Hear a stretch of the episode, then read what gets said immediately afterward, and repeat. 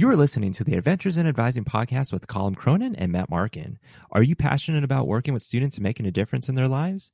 Join us as we bring together and interview those in the global academic advising community to share knowledge, best practices, and their own advising stories. We thank you for checking out our podcast. Stay up to date and follow us on Facebook, Twitter, and Instagram at Advising Podcast. Now, without further ado, here's the episode.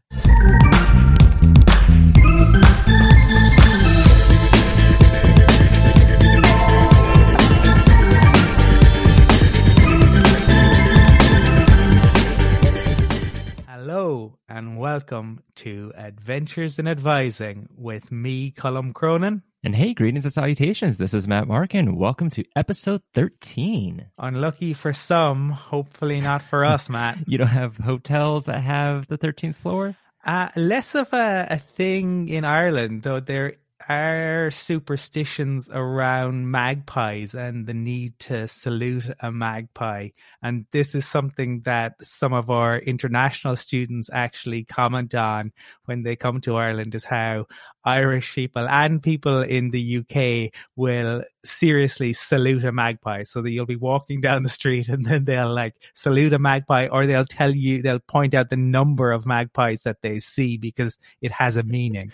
What's the reason behind that? It's a rhyme that you learn. See, magpies are they love shiny uh particular jewelry so there's this superstition that if you don't salute the magpie the magpie will come and steal from from your house It's interesting. So, what's new over in Ireland? ireland is i suppose well into phase 2 of our reopening and we've actually sped up some of the phases so we're going to see pretty much all our shops reopen. By the time people are listening to this tomorrow, all the shopping centers will have reopened, and we see hairdressers and barber shops reopening on the 29th of June now. And that's also the time where we will be allowed to travel anywhere in the country. So, right now, we can travel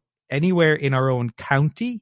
I guess like similar to a state or you know within a 20 kilometer radius but we are uh, restricted uh, you know within that within that. So i think a lot of people are looking forward to the 29th of june as an opportunity to meet with friends and family and an opportunity to finally hug loved ones and family members. What about you in california For us, as more states are reopening, some states are already seeing an uptick in coronavirus cases. And I think right now we're at 2 million, the 2 million mark of those who have been infected with the virus. And unfortunately, I mean, the CDC is saying that some projections show that the death rate could increase to 130,000 but by July 4th. So that's just in, you know, a few weeks. So a little scary there.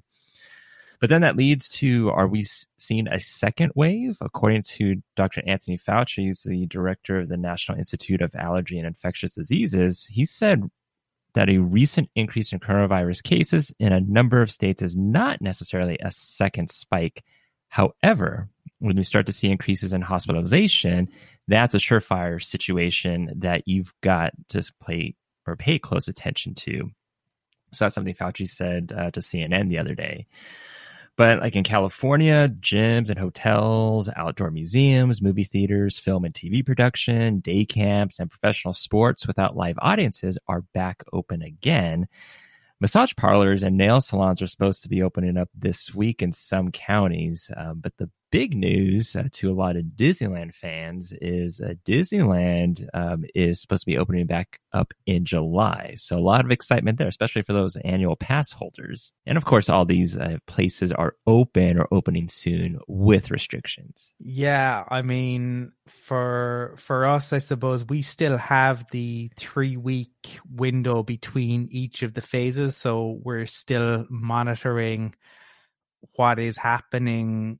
Unfortunately, we we are still seeing some people die from COVID nineteen, but there has been uh, an enormous reduction in the the number of of new cases in Ireland. But everyone is anxious around that that second wave and I guess we're we're all sort of I think everyone feels a little bit in a holding pattern at, at the moment as we kind of wait to see as places reopen will there will there be a spike you've mentioned it in in some places and i suppose in ireland we we're looking to to see if that will will be the case they've also begun to i think break it down here by postal district in Dublin, so it, it probably gives a, a little bit of a, a, clearer understanding to to people. But it seems like there is kind of more of an understanding of the virus, and that is something that obviously, hopefully, will continue. And I know that there's certainly the news I have seen is the talk around the vaccine trials some of them seem to be going quite well. So that's probably something to keep an eye on as well. Yeah, I think there's like two that are further in the clinical trials. So here's the hoping. I just want to hear some good news with that. But from a university standpoint, we just finished our spring quarter last week. So I'm assuming a lot of students were happy the quarter is over, but still probably bummed that there wasn't an in person graduation ceremony. Um, our summer sessions start next week, which is all online, and we're still looking at the fall semester being mostly, if not all, online. Um, our university had an online memorial service tribute to George Floyd and various speakers talking about how it this impacts our campus as well as the county and the world. And later this week, our College of Arts and Letters will be hosting a panel as part of their talk series that, that they've been doing. And so this one's actually called Structural Racism, Civil Disobedience, and the Road to Racial Justice in the age of COVID 19. So, the description of this talk is it states uh, faculty panelists will share their personal and professional experiences while discussing what they can do to help students navigate this critical moment for racial equality and social justice in America. So, I'm really looking forward to um, listening to this one uh, later this week. And I think we found or seen many institutions jump to the opportunity to either start or continue having these conversations, which is so, so important, especially right now. And I believe even like the University of California system, the UC system held a moment of silence uh, across all UC campuses last week. Yeah, absolutely. And we have seen, I suppose, some protests and vigils in Europe as well. I, I, know there was an enormous protest in Paris yesterday. And I know as well, Matt, that I think NACADA are going, the social justice advising community are going to be holding a webinar on the 24th of June. So, for any listeners who are interested, you can certainly get more details on that on the NACADA website. Yeah, and speaking of NACADA, uh, they do have, I think, four, yeah, four free webinars available on their YouTube channel uh, related to these topics. So, uh, one of them is called Academic Advising and Social Justice, Privilege, Diversity, and Student Success. Uh, they have a second one called Expanding Your Comfort Zone Strategies for Developing Cultural Competence in Academic Advising.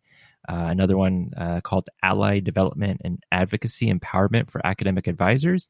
And also the virtual keynote from Dr. Tyrone Howard, Why Equity Matters. So all those actually are free on the NACADA YouTube channel. So yeah, check it out. Excellent. That's a great resource to have. Um, so, as we move on with our episode, is there anyone that you would like to give a shout out to? Yes, for sure. Shout out goes to Ali Moringa. Uh, if I'm saying that correctly, if I'm not, I am sorry. Uh, from University of Utah.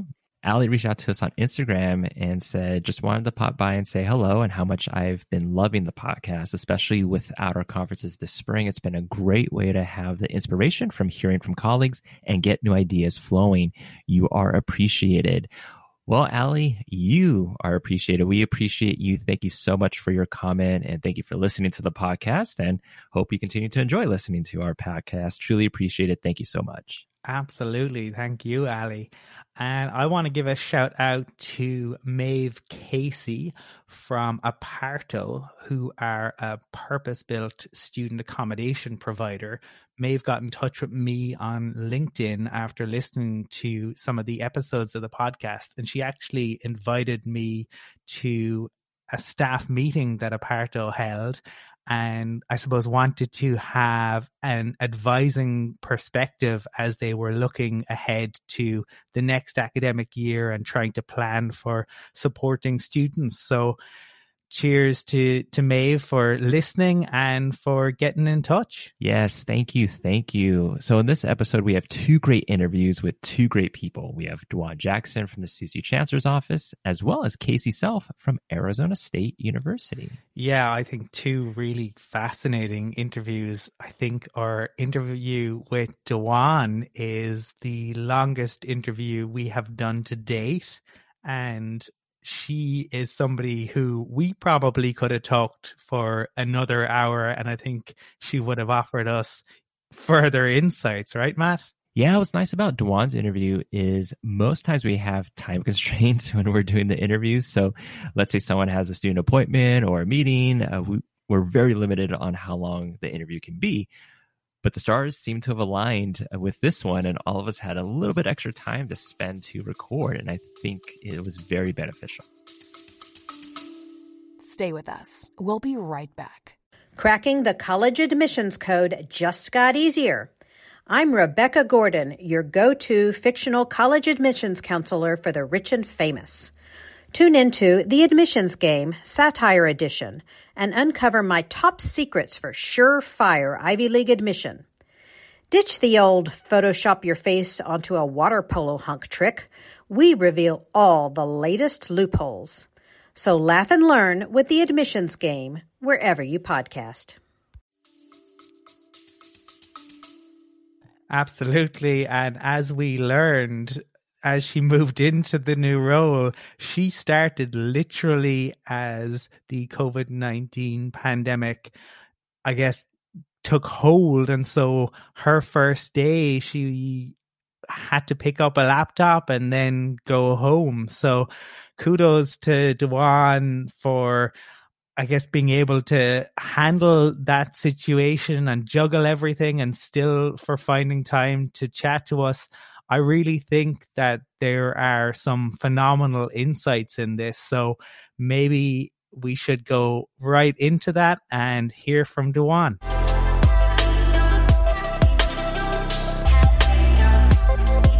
So it's my great honor to introduce our next guest, and that is Dwan Jackson. Dwan serves as an inaugural interim director of student advising initiatives in the Department of Student Affairs and Enrollment Management at the California State University Office of the Chancellor. In this role, she serves at the system wide level to support campuses with advising, coaching, mentoring, and orientation. She works collaboratively with campuses to promote and enhance student success. Previously, Dwan worked at CSU Long Beach as the executive director of University Academic Advisement. Her career at CSU Long Beach spans 30 years. She supported students in need of math and English support, first generation students, student athletes, and undeclared exploring students, as well as coordinated campus wide advising initiatives. Currently, Dwan serves on the NACADA membership committee for Region 9 and is a member of the WASC Senior College University Commission Assessment Leadership Academy Cohort 8. She earned both a BA and an MA in English, as well as a Master's of Public Administration from CSU Long Beach. Dwan, welcome to Adventures in Advising. Thank you so much. Thank you so much for having me, Matt and Colum. I really appreciate this opportunity. We are absolutely delighted to have the opportunity to talk to you and with that bio, we are going to have a whole host of stuff to dig into. But maybe before we, we start delving into that, um, I know we had discussed uh, before we started recording that you had a pretty interesting start to your your current role. So how how are things in in this COVID nineteen world? You know, it's really interesting. Uh, my first day, I went into the job, checked in with HR. You know, your normal process was handed my computer, my monitor, and some other things, and said, "Hey, go home and get set up and log in." And I was like, "Okay." So um, it's really been interesting. Everyone has been so kind and welcoming and reaching out to me via Zoom to kind of meet me. And I was introduced at the staff meeting recently, so that was nice. So finally getting to meet colleagues, but it's definitely a different world to not be able to interact and like pop into someone's office or their cubicle or something. And I'm a very collaborative person and I really enjoy that part of my job.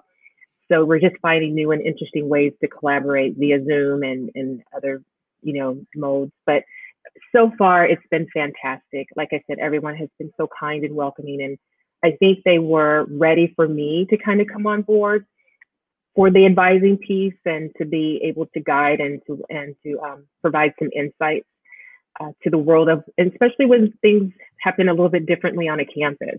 So um, I'm there hopefully as a resource for them so they can help shape things the way that they're wanting to. But so far, so good it was been, it's been great. Yeah, and that advising piece, of course, as we know, uh, working in academic advising is such an important part and integral part to a student's success and, and education.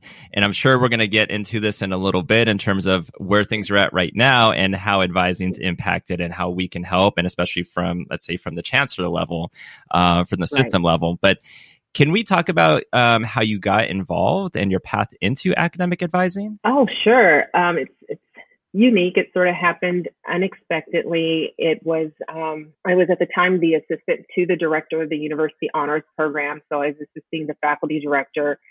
And she did all of the advising and decided to go out on the faculty early retirement program. And um, in a transition mode, I had just fallen in love with those students. They were just amazing and so talented. And I just sort of asked, you know, can I, you know, try advising and working with them? And uh, the director, the new director said, sure, you know, go for it. So I, you know, got the training from our senior advisor on campus through the, the Academic Advising Center, went through a very extensive training, took exams, had to prove myself. Um, and so felt really ready to come in and, and advise them. And what was unique about working with honor students from so many different majors, um, when we didn't have the use of technology, that's how long ago it was, I had to learn every major, all the core curriculum, you know, general education. And so I was really a walking catalog and a schedule of classes because I had to know it all. And um, then sort of do a handoff to faculty members in their, you know, upper, you know, in their junior and senior year, but still weaving in honors requirements because it was a four year program. And I just had the just a great opportunity to um, you know, learn all the majors, learn all the requirements, make sure that, you know, we were getting in minors. And many of those students were headed to graduate or professional schools. Many of them got into law schools and top doc, you know, medical programs. And I was so committed to learning all that I could about shaping their, you know, careers and their their futures. And so I um, really found NACADA to be an excellent resource for working with honor students and high achieving students. And it was an amazing resource for me at the time. So I, I have to credit NACADA for helping me become the advisor, you know, that I think I am today. I, I think somewhat good. I don't get to see students now, but it has been a really great experience. So that's how it happened. And then from there, um, was during the furloughs that I was had decided and had initially just, you know, had an opportunity present itself. And I don't think I would have um, taken on this opportunity had it not been for the furloughs. And I think at the time it caught us all off guard and it was a promotional opportunity moving from an assistant director of advising to a director for a college based advising center. Um, and it was ironic because all of the students coming into the honors program said, you can't leave until I graduate. And I told them, then I think that means I can't ever leave because you keep coming in. I keep getting a freshman class and it was the hardest decision because I was with that program for a total of 14 years and um, made the move to the School of Art um, in the College of the Arts. And that's the largest publicly funded art program west of the Mississippi. So I had about 2,000 students, and really it was a ratio of one to 2,000, which is unheard of. But I, I had an opportunity to um, hire a staff, get them trained, and build a real center. So that was a really great opportunity was able to stay in that role for three and a half years, almost three and a half years until I was sort of tapped to come in as the director of ac- university academic advisement. And then again, getting the executive director title. So, um, and, you know, just nothing was planned. It was really organic. Um, I guess the one deliberate thing was the move to the School of Art in the College of the Arts, but um, just being able to bring all of that experience with me each time, you know, to have something specialized programming and then having an opportunity to go to a college out in a department and then moving moving to more of a university wide perspective, working with undeclared student athletes, exploring students. So yeah, just had just great opportunity. Yeah, and when you were talking about the furloughs, I think you're referring uh, to the like 2008, 2009 during uh, during that time. I'm sure it was a difficult decision going from you know making that decision to not be in the honors program anymore to move on. But speaking of honors program, and we've talked about this before, um, so during that time, um, in 2009, you were an employee of the month from Cal State Long Beach. And in the honor stands really were kind of talking about like how much you meant to them. And then you were kind of referring back to how much those students meant to you. And you know you were quoted saying i love working with them referring to the honors program students and helping them to meet their professional and academic goals and many go on to graduate school and get great jobs. And it means a lot to me to help make their dreams come true. I didn't plan for this job but working here has turned out to be one of the best things that ever happened to me. But not just that. You've been, um, you know, because you you've been at you were at Cal State Long Beach, you know, for a few years. So there was also what I saw was, you know, there was an article uh, where they were talking about student homelessness, and one of the students was talking about how you helped them during their time, and you know, and I think you had a re- really prominent quote in there where you said, you know, it be- it can become this domino effect if we don't catch it and find a way to help and I think that's kind of you know how I think of you is you're always wanting to help. How can we make things better, make this process easier, but how can we always make it better for the students? So um, you know, and I think with your answer talking about your path to advising, it really shows in that. Oh, thank you, Matt. Yeah, no, I was really um, that particular student and just the under, understanding of basic needs in general was um, is really hard to to imagine a student or anyone for that matter um, not knowing where their next meal may be coming from or not having a place to stay or not having a consistent place to stay and they're surf you know couch surfing or um, and just trying to imagine that they're doing everything they possibly can to better themselves and and and their family situation and just breaks my heart and so the fact that you know we we have these students among us today, and and it's um, we just I think it's really important for us to do everything we possibly can to to support them. And so um, again, these students sort of become your family, and you just sort of take them on, and you you you you can't help but get close, and can't help but you know carry their burden to some extent because they just um, they just mean so much to you, and you see how hard they're trying, and the obstacles they're having to overcome. So it's just, um, again, very, I feel very fortunate to be in a position to even try to give, you know, present resources to them and, and kind of guide it, you know, guide them through the process. So, Dwan, you have taken on, I suppose, a number of different roles throughout your career, increasing seniority, increasing levels of responsibility, and uh, you obvious talent, obvious ability, but what what else is involved in in that journey in in taking um those steps forward? For for maybe listeners who are hearing you speak and and are thinking about like making a move or taking a step up what would you you say to them i suppose drawing on your own journey? You know for me it was really um because the, the Cal State system as a whole is in a very highly unionized environment, it was really having me me being in a position to really understand collective bargaining issues, what you could and couldn't do, uh, some of the limitations. And I know that's not the case across the board at other institutions, but you really have to work within those confines. You have to figure out ways to navigate the system and do right, you know, just do the right thing. And I don't, you would think that's not a, for some people, that's a really difficult thing to do. But for me, it's sometimes it's really black and white. It's, it's right or wrong, you know. And uh, for in that regard, um, again, it wasn't just caring about students. I think when you are on a campus, as, as long as I was in that regard, I cared so much about the people I worked with. You really become a family, and you really realize you that you can make this campus a small, sort of an intimate place where you can grow and learn and and um, learn from a lot of folks. I was in a good position to sit on a lot of committees, um, to be able to be exposed to understanding, um, you know, policies, you know, coded memos, and understand how to how to implement new um, policies coming down from the legislature, and and understanding how that's impacting students today.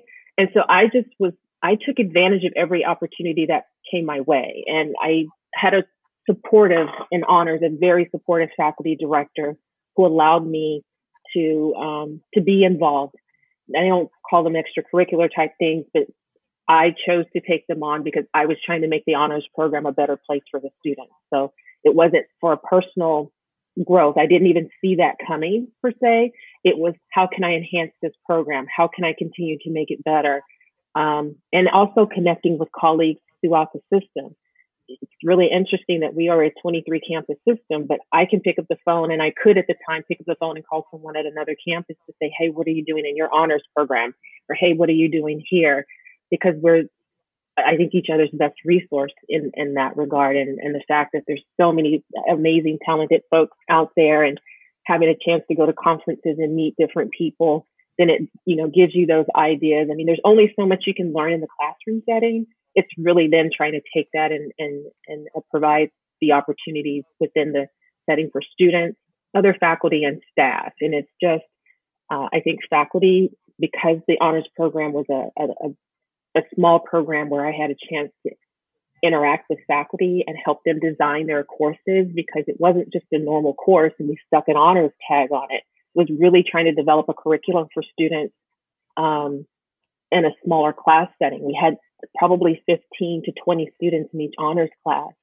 So if you think about it, it was almost like AP and high and at the university level, and students were um, so appreciative of having had that experience because when you have over 30,000 students on a campus, you were really able to make that program something special for them. You know, moving into um, additional roles and responsibilities, again, it was something new. I'm not an artist and it was a, a, to me a compliment being in an art program and students like, oh, what's your what's your major? What what did you major in? I'm like, well, I'm not an artist. And like, you're not. I'm like, no, you know.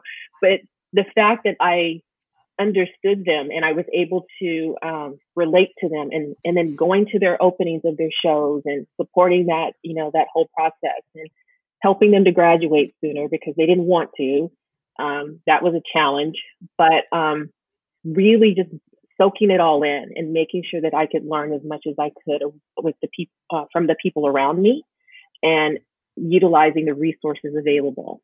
So even during bad budget times, there are ways to be able to find opportunities to present at conferences, to attend conferences, to network and reach out to folks. And I think that's what I really had to do was work across the campus especially with honors because all the students were in all seven colleges and um, really make connections. Um, I, I run into people and we've known each other since the 90s and it's like, hey, you're still here. And we're like, yeah, we're still here, you know. So um, making lifelong connections, that's just huge. Um, and if you're fortunate enough to be in a, a state university system where there are multiple campuses, it's really important that you reach out across those systems to connect with your colleagues. Um, I just think that's huge. I think we're very, very fortunate within the California State University system, but there's so many across the country. And I really feel if I needed to, I could pick up the phone and call someone in the Florida system because I do know someone in the Florida system. Um, and it's, it's just as large as this country is, we, we find a way to make it a, a small, intimate community of academic professionals um, to come together and serve. And I think sometimes when we kind of forget that there are other institutions other than our own, and someone out there, I mean, with how many billions of people there are in the world, someone has either gone through the same thing we have or has a solution to a problem that we might have. And we have so many ways that we can just go on the internet, look up a school, look up that department, and maybe give them a call. Or maybe, like you said, we met them at, the, at a conference or they're part of our particular uh, institution system that we can reach out and, and get some advice. But you were talking about um, art. Um, Colum, did you know that Dwan was uh, recognized at, in an exhibit um, um, celebrating people at Cal State Long Beach? I didn't. I did not, but I want to hear more about this. It was part of an exhibit celebrating um, African American women, and um, it was from the CSU uh, Cal State Long Beach uh, University Student Union. Um, and so the, the exhibit was uh, nevertheless she persist, uh, persisted, and so Dwan was uh, recognized as one of the uh, inspirational women uh, and thanking them for their contributions um, at Cal State Long Beach. Okay, you did your homework, Matt. I see you did your homework. Yes. funny.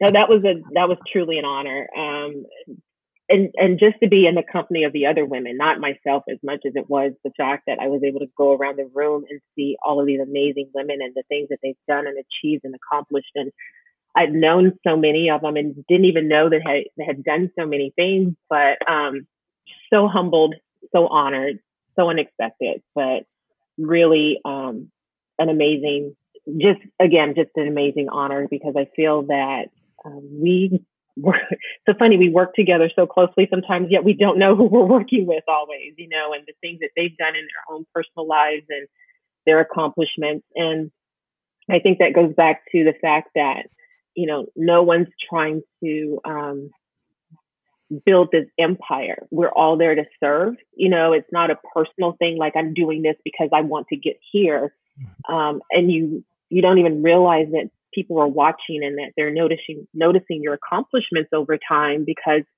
that's not what you're not doing it to get noticed. and You're not doing those things for um, personal self gain. I guess you would say it's more of you just do your job. You you, you commit to students and um, then it comes you know those things just kind of come your way. And i've seen that not only in my own life but in the you know the lives of my colleagues as well you know. We i think it's safe to say no one chooses to work in higher education to get rich you know? Um, that is for I, sure. and um and certainly wasn't what I thought I was going to be doing, but you were rewarded in so many ways. And I think if you are, if you've chosen this profession for the right reasons, you have um, every single day a sense of accomplishment and a sense of, you know, I've made a difference in someone's life, you know, even if they don't see it when you do move up the ranks and you're in the higher administration, because you know every decision that you're making, it's for students you know, and, and in, in my case, and in I think the case of the CSU, we've made a commitment to close equity gaps and to help underserved and underrepresented students. And so I I think about them most often because I don't want them left behind. And now with COVID nineteen, you know that gap can surely widen. So when I, when I think about things and I'm making decisions, um, it's really for students. And um, and it's just a pa- it's become a passion for me basically. Stay with us. We'll be right back.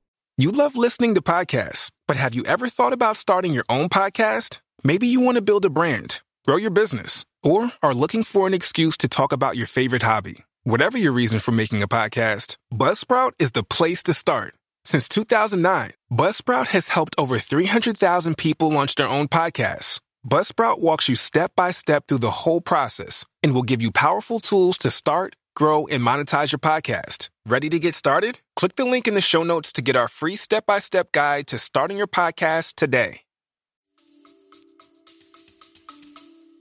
Well, I guess that kind of leads into uh, my next question, which is, you know, it, as an administrator, um, you deal with so much, you know, having to work with so many different levels, uh, from those on the ground, uh, seeing the students, to those making policy changes and making making yeah. the big decisions at an institution level, at a department level.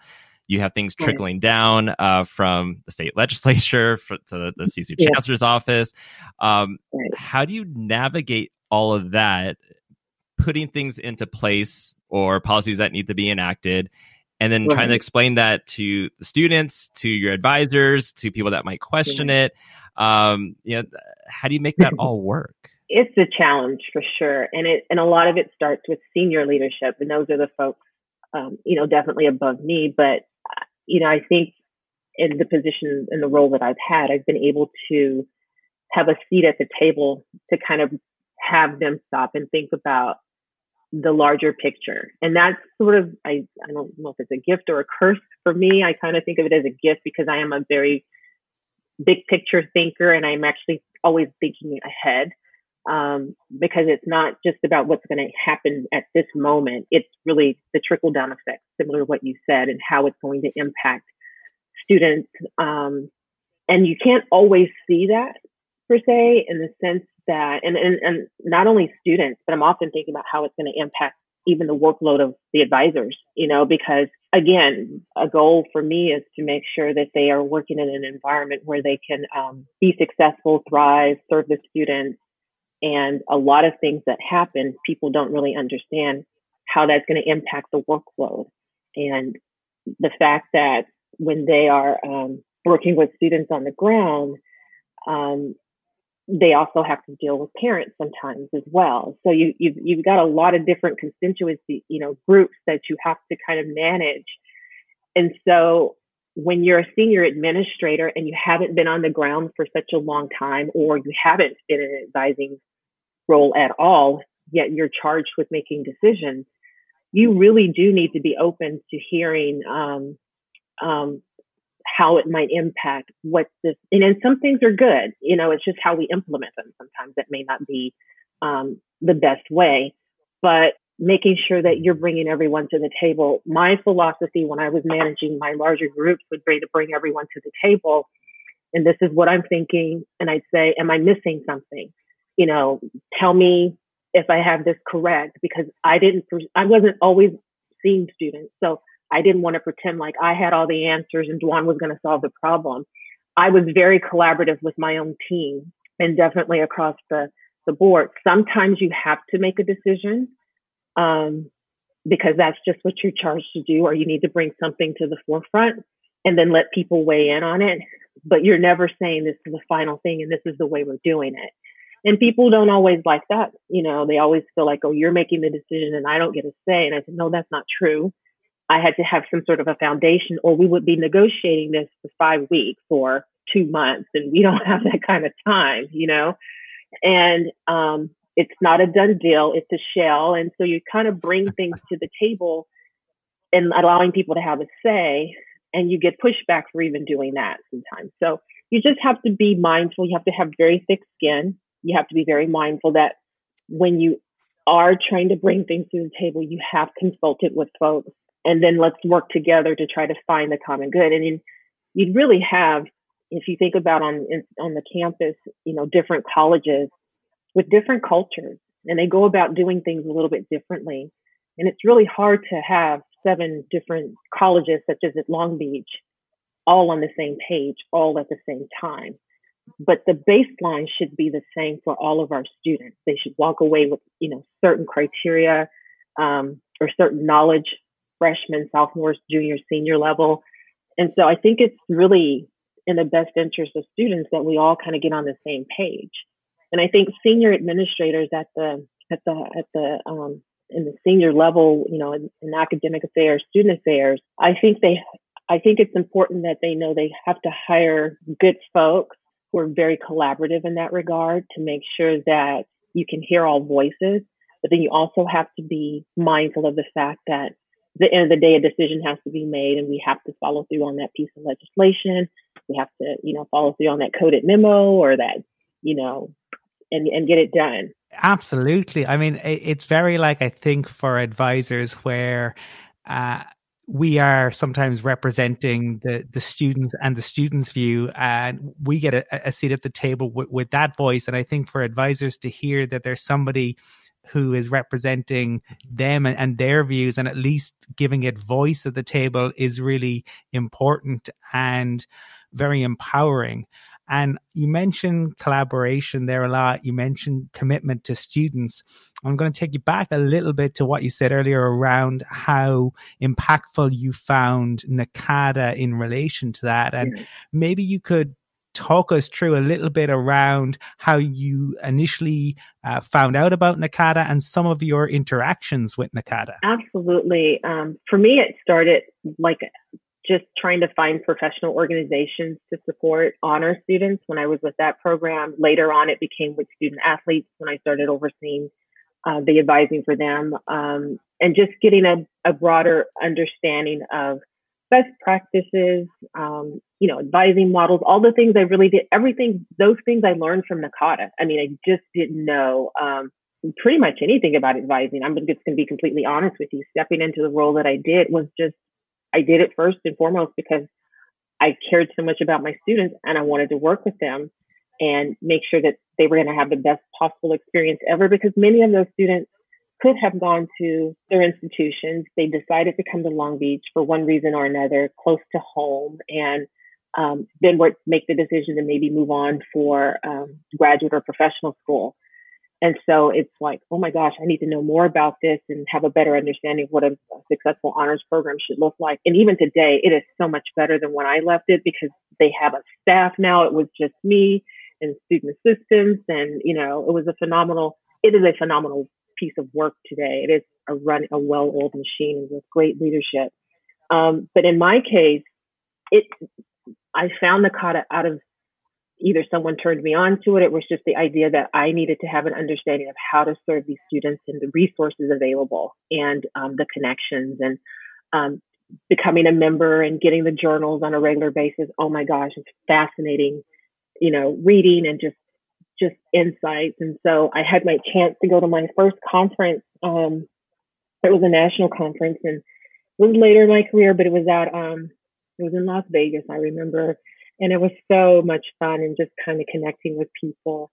And, you know, I'm the kind of person, if I want to get to know you and if I want to know something I want to find out something, if I can find your phone number, I'm going to pick up the phone and I'm going to call you and I'm going to introduce myself and I'm going to invite you to my campus or invite you to speak or, and I've gotten so used to that. I mean, I have picked up the phone and called a lot of people and said, Hey, would you come to Cal State Long Beach? And Charlie Nutt was one of the first first, you know, first presenters at our institute. Um, our institutes previously for advisors and counselors had been primarily uh, sharing out throughout the college and folks presenting. And the new AVP, then new AVP, decided, you know, she wanted to bring professional development to the campus. And well, I go back because I know I met Charlie at I don't know when I met Charlie Nutt, but it, I think it was at our collaborative or I invited him to the collaborative. I'm not sure how we got him there, but I I fell in love with that man. He's amazing. He's just awesome. And I could just listen to him speak forever. And then I actually ended up bringing him to the campus and um, he did a phenomenal job and just amazing. And so I really feel like if I need anything, I can pick up the phone and ask him, or I could send him an email and he gets back to me very quickly. Um, and then just through him and just those connections with NACADA, just finding different folks and meeting different people um, at conferences and or smaller settings. And then I've met folks just across the country. I had um, from Georgia State, Tim Renick come out, and I just picked up the phone and called him. And like, "Do you realize that you're just picking up the phone and calling this net?" I'm like, "Well, how else am I going to find out if he'll come to the campus?" You know. So um, just fortunate. I had an email exchange this morning with Dr. Jennifer Bloom from Florida Atlantic University. So I just think it's important. I know it's a cost and not all universities can pay that cost for your membership, but I took that as a personal professional development opportunity for myself. Did I have to save up for it? Maybe yes, back in the day. Now it's not that, you know, I can pay that, that fee, but it's worth so much more to me to be able to make those connections for my professional development and for me to be able to continue to serve students to the best of my ability. And you mentioned Charlie Nutt. Who who is he? Charlie Nutt is the you know who he is. no, and, and, I'm sure I'm sure we'll get to the California Collaborative in a little bit, but I wanted to uh, touch upon like um, your new role. So okay. now you're not working at Cal State Long Beach. You're working for the California State University Chancellor's Office yes. or Office of the Chancellor, whichever one you go with. Exactly. So, w- what does your new role entail with with advising? Well, it's really to support the advising community. Um, as you know, there's a graduation initiative 2025. Um, all the campuses were given goals to um, meet a four year and six year uh, graduation rate to increase um, really the workforce for the state of California. I mean, that is really the primary goal, you know, graduation initiative and really closing equity gaps and getting more of our underserved students into the university and to graduate and go on to do well. And one of the pillars for the uh, GI 2025 um, graduation initiative 2025 was advising. And um, I think I knew that at one point, but I hadn't paid that much attention to it because we were so busy, you know, kind of still boots on the ground, trying to, you know, alleviate barriers on our campus. And I think that's what we all were just trying to make sure. Why are we having students jump through all these hoops to get something done when we can really figure out a way to streamline things? And so I was approached a year ago to come over as a special consultant um, to help, you know, kind of um, get advising together, provide professional development for faculty advisors, staff advisors, um, and sort of giving them the tools that they may need in order to support efforts. Thinking about assessment, you know, where can we could the colleges or the, the universities make um, improvements? So this had been somewhat a, a, a year in a work in the works with trying to, you know, negotiate going back and forth. And I just decided I was at a point in my career that's like, hey, let's just go on and take this opportunity. So I decided to make the move over. So it's an interim role now. And I'm actually working across divisions. Um, I'm with the Division of Student Affairs. Um, student affairs, it's an academic affairs and student affairs, but I specifically work in the division of student affairs and enrollment management. But I'm working with faculty affairs and I'm working with um, different folks in other areas. And it's exactly what I was hoping to do is to be able to collaborate across the divisions within chancellor's office. And I don't think people realize, oh yeah, I worked on this. Oh yeah, I did this. Oh yeah, I did that. And so all of this experience has really made a difference for me to help inform uh, I think people at the chancellor's office because some of them have been, you know, been there for so long. They haven't been on a campus for such a long time. So really able to bring a perspective. And then also just having boots on the ground, just having been an academic advisor and, you know, um, a middle manager, so to speak, and kind of moving up and just the fact that, oh yeah, I have accumulated all of this knowledge. yeah, I'm happy to help and, and provide any insight. So right now it's just more trying to you know, keep the advising directors for all the 23 campuses in the loop of what's going on, helping them with. I just had a webinar yesterday with our associate vice chancellor for student affairs and um, enrollment management speak and talk about our, is it, they asked GI 2025, are the goals going to be rearranged, you know, be um, reevaluated? Are we still on track? And of course, we're still on track.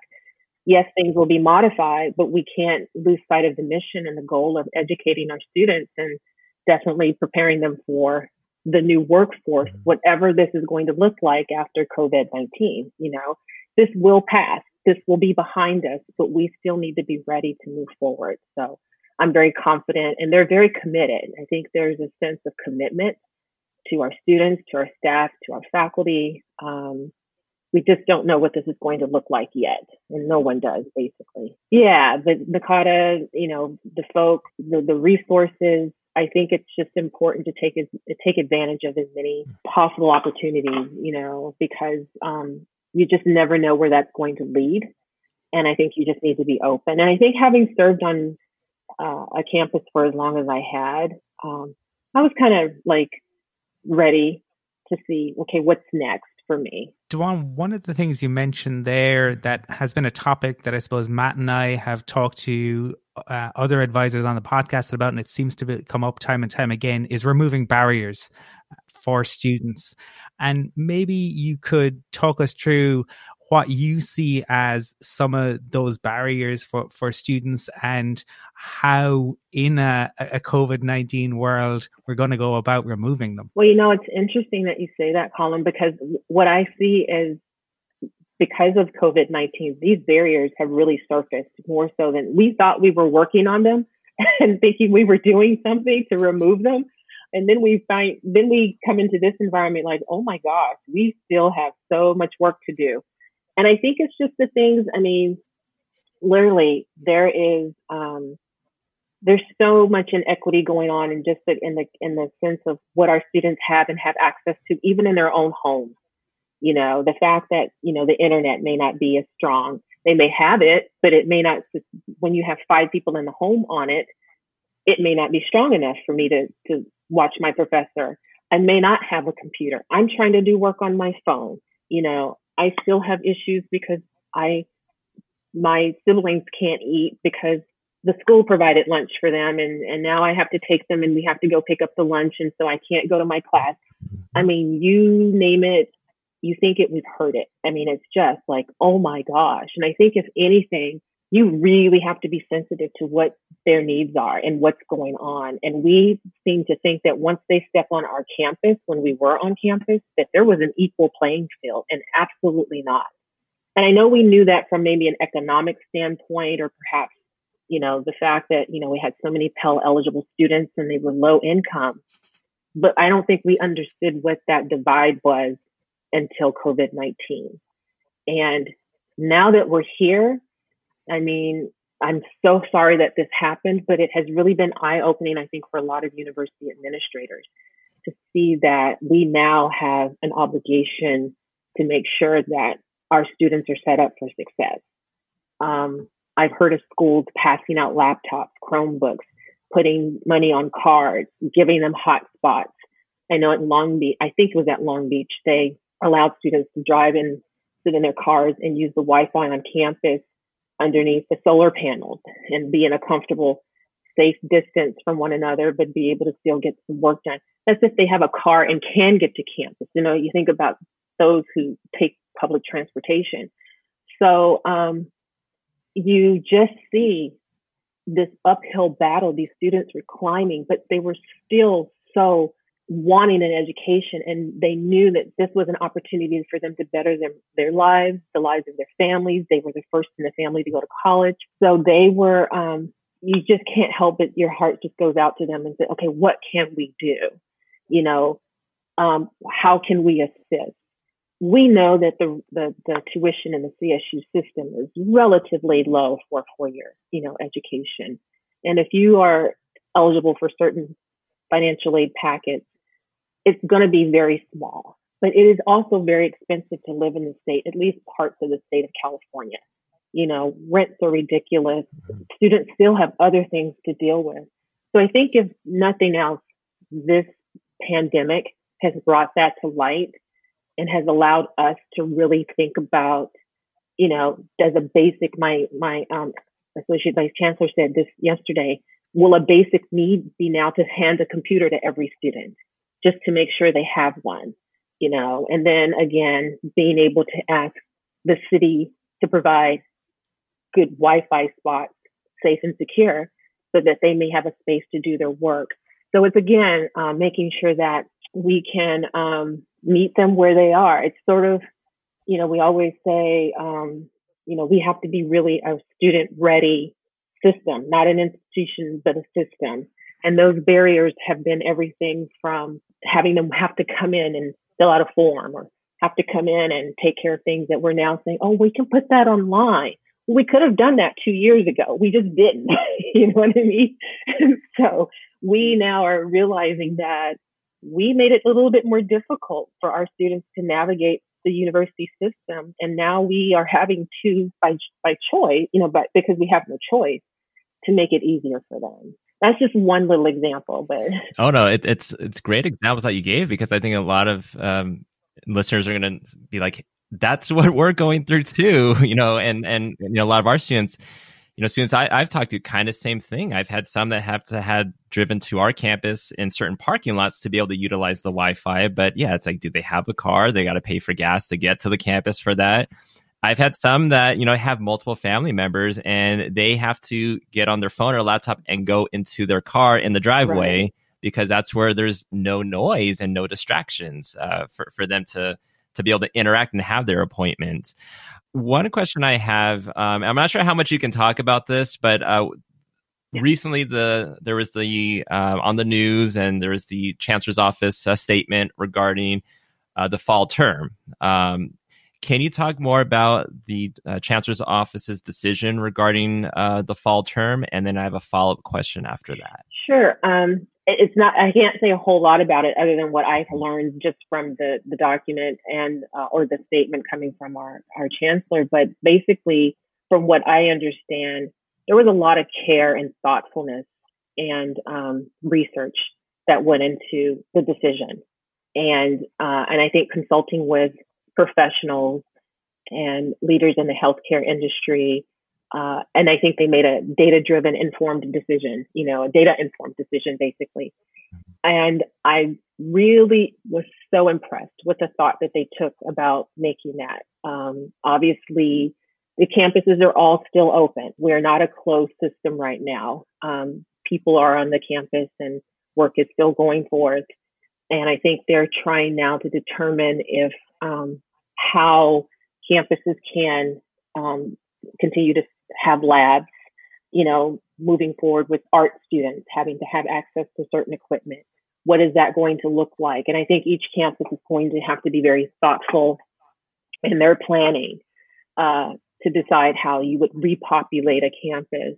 But I, they, they, I know no more than what you read and what you've heard, but I do know that um, a lot of care and a lot of thought went into making that decision. It was not an easy decision to make. I, I think with this coming upon the um, the three day weekend and people wanting to get out and it's going to be beautiful, there's still a lot of fear and concern out there. And I think just because where we are now and the timing that the decision, you know, when the decision was made, I still feel like we don't know what fall is going to look like. You know, we many of us run out and get our flu shots in the fall because we don't want to, you know, be concerned about what's going to happen with the flu because each year, oh, this, strain is going to be bad. Go get your flu shot. But we don't have anything for COVID 19. And, and I don't know how quickly you want to get back to campus, but I'm not that eager to go back to a heavily populated. um, so I really think the decision was a, gr- a good one to make. Um, but again, a lot of care and a lot of thought went into it. And I know you hear institutions across the country making different decisions and trying to do things differently and think they can control this. Well, how do you control a mutating virus that we don't know what's going to look like next week? Um, and I applaud them. I'm not critical of that. I, I, I, I think their thinking is people want to be back together and people want to be back on campus and we all want to go back to our normal lives, but I think that's over. I don't think that's going to ever, it's never going to look like it it did previously. Um, and I think we need to be thinking about how are we going to move forward and what this can look like. And I think it's going to really be important to teach our students how to navigate online learning and do it really well. And I think that's the most important thing because if we don't set them up for success, they're not going to have success in this environment. Uh, what we did to pivot in the spring is going to look completely different what we need from what we need to do in the fall semester. So Colum was asking about um, barriers and you know how institutions are responding to that. Um, recently, I'm having more and more students and appointments that are kind of very nervous about fall being online. That They feel that uh, they're barely making it through because right now we're on the quarter system we're move, moving the semester so i mean there's that as a, a, transition for students as well as for staff and faculty but you know we still have our spring core that's continuing to go on. By the time this episode gets aired spring term might already be done by then but um, they feel like they're barely making it through trying to do what they can to learn the information understand it but you know they, they miss being on campus. Uh, they feel like their best learning is on campus. Um, and even having Zoom where they log in on the day and time of class is it's not exactly the same. And so some some students now that I'm meeting with are right. asking, well, can I take fall off? And and they're basically saying they feel like they need to take fall off and for back on campus for the spring semester, then they'll come back for spring. Um, what advice can you give, like for advisors to talk to students about this, about students that may want to take a term off and come back? um, you know, feeling nervous about online continuing um, in the fall term potentially? Right. Um, you know, that's a hard one because it's almost a case by case situation. I think um, even if we come back on campus in the spring, I don't know how fully the campus will be. You know what I mean? I just don't know what that's going to look like for students. And personally, this is just my personal opinion. I, I don't know what other people are thinking, but I think it's really important for us um, to help them understand how to learn online. And I don't know that that would work for everyone, but we haven't, we didn't get to do that. We just had to, like I said, we had to mm-hmm. pivot so quickly. We didn't have an opportunity to say, you know, these are some of the best practices. These are some of the ways. Because if you really think about it now, we may be preparing them to enter a workforce where you're working from home. You know what I mean? It's not just about their schooling. It's about setting them up as to how to engage with people in an online format and how to, and mm-hmm. I'm not saying this is going to be easy. I please don't think that. But if you think about some of the major companies that I've heard of recently, like Google and some of the other ones are saying, oh yeah, now you can work from home anywhere in the country you want.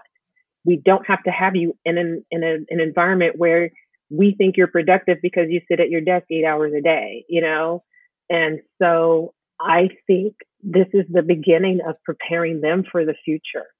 So with that said, excuse me, I would not necessarily encourage them to walk away from the fall semester. I would even say if you need to reduce your workload, I mean your your schedule to some extent, I think to disengage completely might not be the best thing because they're trying to anticipate and predict what would happen in the spring and we don't know that yet. We could have a bad fall and this could rise again and change and spring's not a guarantee. I'd like to think we will be because I think we miss each other. I think as colleagues, we are very like, we need to be together. That's how we operate. And we don't want to take that away from students.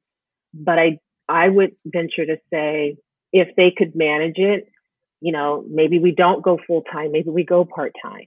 You know, if your circumstances are such that you need to be off a semester, by all means, take an educational leave but what are you going to do in that time? It's not like there's a job out there that you're going to probably be able to run to get. I think staying connected to the campus is going to be important.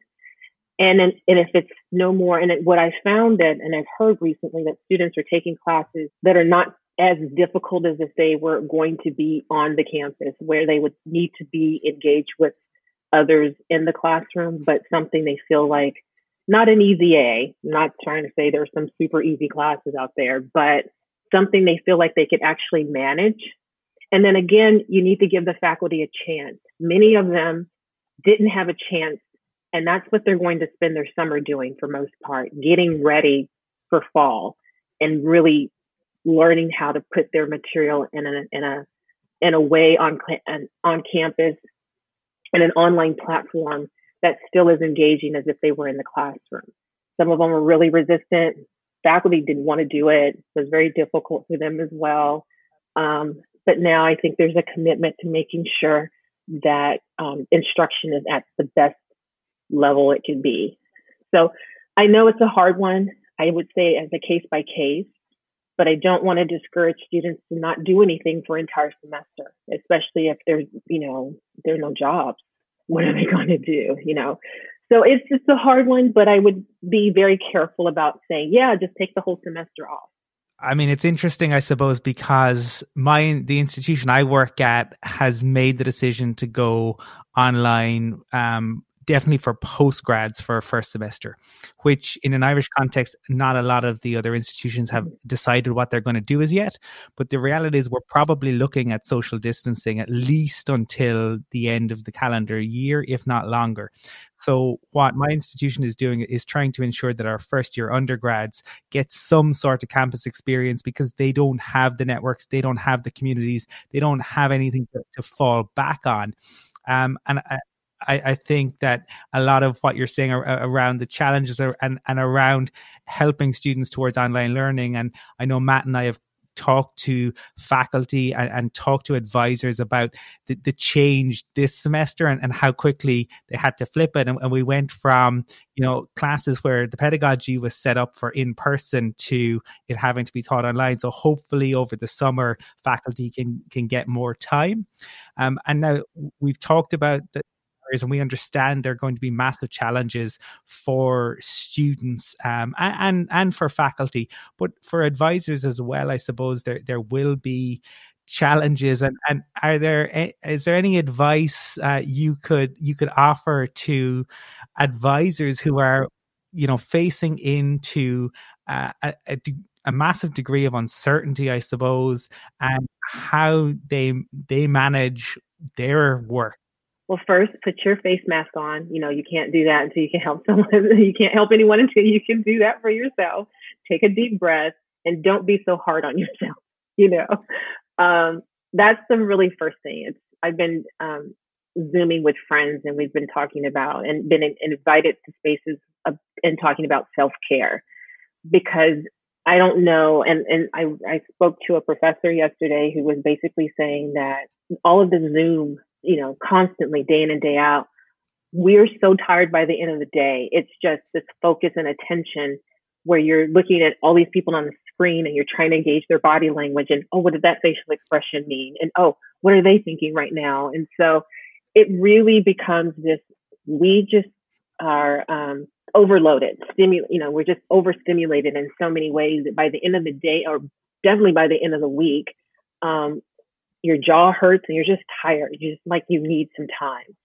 And so um, I really personally feel that we need to consider um, definitely taking care of ourselves and having managers or leads in the offices really rethink about how they're structuring the time for the advisors. Um, you might want to give someone a shift from 10 to 6 so that they don't have to jump up at 8 o'clock in the morning and be at their desk or have an 8.30 meeting. You know, you might want to stagger it that way. And if you've built great relationships with your staff, I think you know you can trust them to get the work done. You know what I mean? And again, we're entering it into an environment where it's no longer going to be necessarily an eight to five. You know, it's some of our students went home and left the country that we were still, still trying to serve in there. And, you know, um, Germany and, and other places, and especially with student athletes coming. We have a huge international population for student athletes as well as our international students in general. And um, we have to be mindful of the fact that needs to shift and it needs to look different. And, and you have to hope that, excuse me, if they're, if you're in a union, your representation is looking at those types of things and making sure that your home environment is set up in such a way that are you comfortable at the desk that you are? Can you continue to work at your dining room table? Because that's not going to work long term, you know, for some folks. You know, do you have things that you need? Did you allow your staff to go home, you know, go into the office and take um, equipment home? Your second monitor, that chair that you sat in that was comfortable all day. You know, you really have to be mindful of the fact that you need to set up an environment for the staff and the advisors to be comfortable because this is going to be long term. We know that in the CSU system for sure.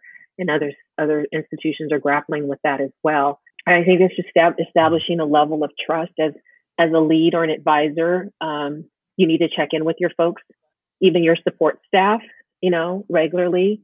Um, doesn't need to be daily, but trying to get some check-ins just to make sure. And it's not checking up on them; it's just to make sure they're okay.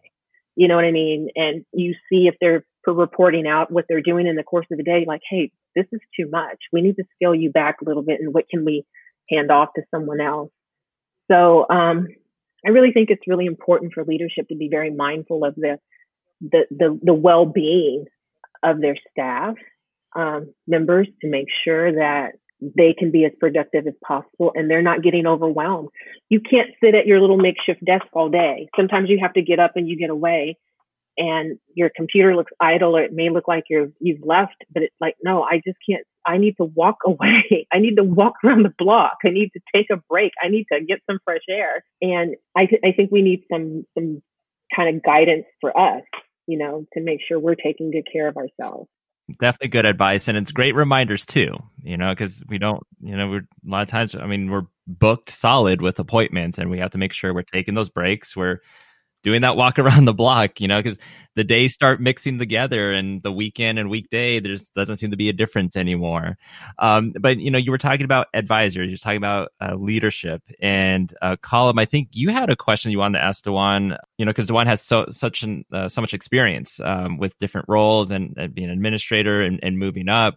I think, and this might be more difficult time now uh, with the situation that we're in. But you wanted to ask her about advisors who were interested in leadership, right? Yeah, and and I think you, we've touched on aspects of it, but I mm-hmm. think for there there are there are if you're in an advising role, there will always be advisors who do want to move into those senior, right. more senior positions. And I think you have shown that, you know, you, you moved into advising, you, you were interested, you're interested in your students, you moved into advising.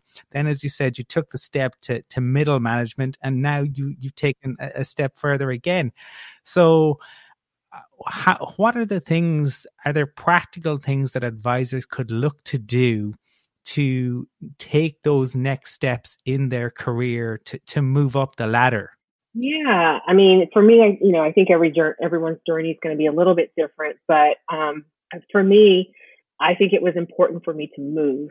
Um, it's very, it was easy. I literally, to this day, feel like I could still be in the honors program because those kids were just amazing, and I was having such a great time with them. But I knew professionally, once I knew that this was what I really wanted to do, I knew that I can only go so far. I had tried to get what we would call a reclassification within that that program, and because I really wasn't at the time supervising anyone, it wasn't going to happen.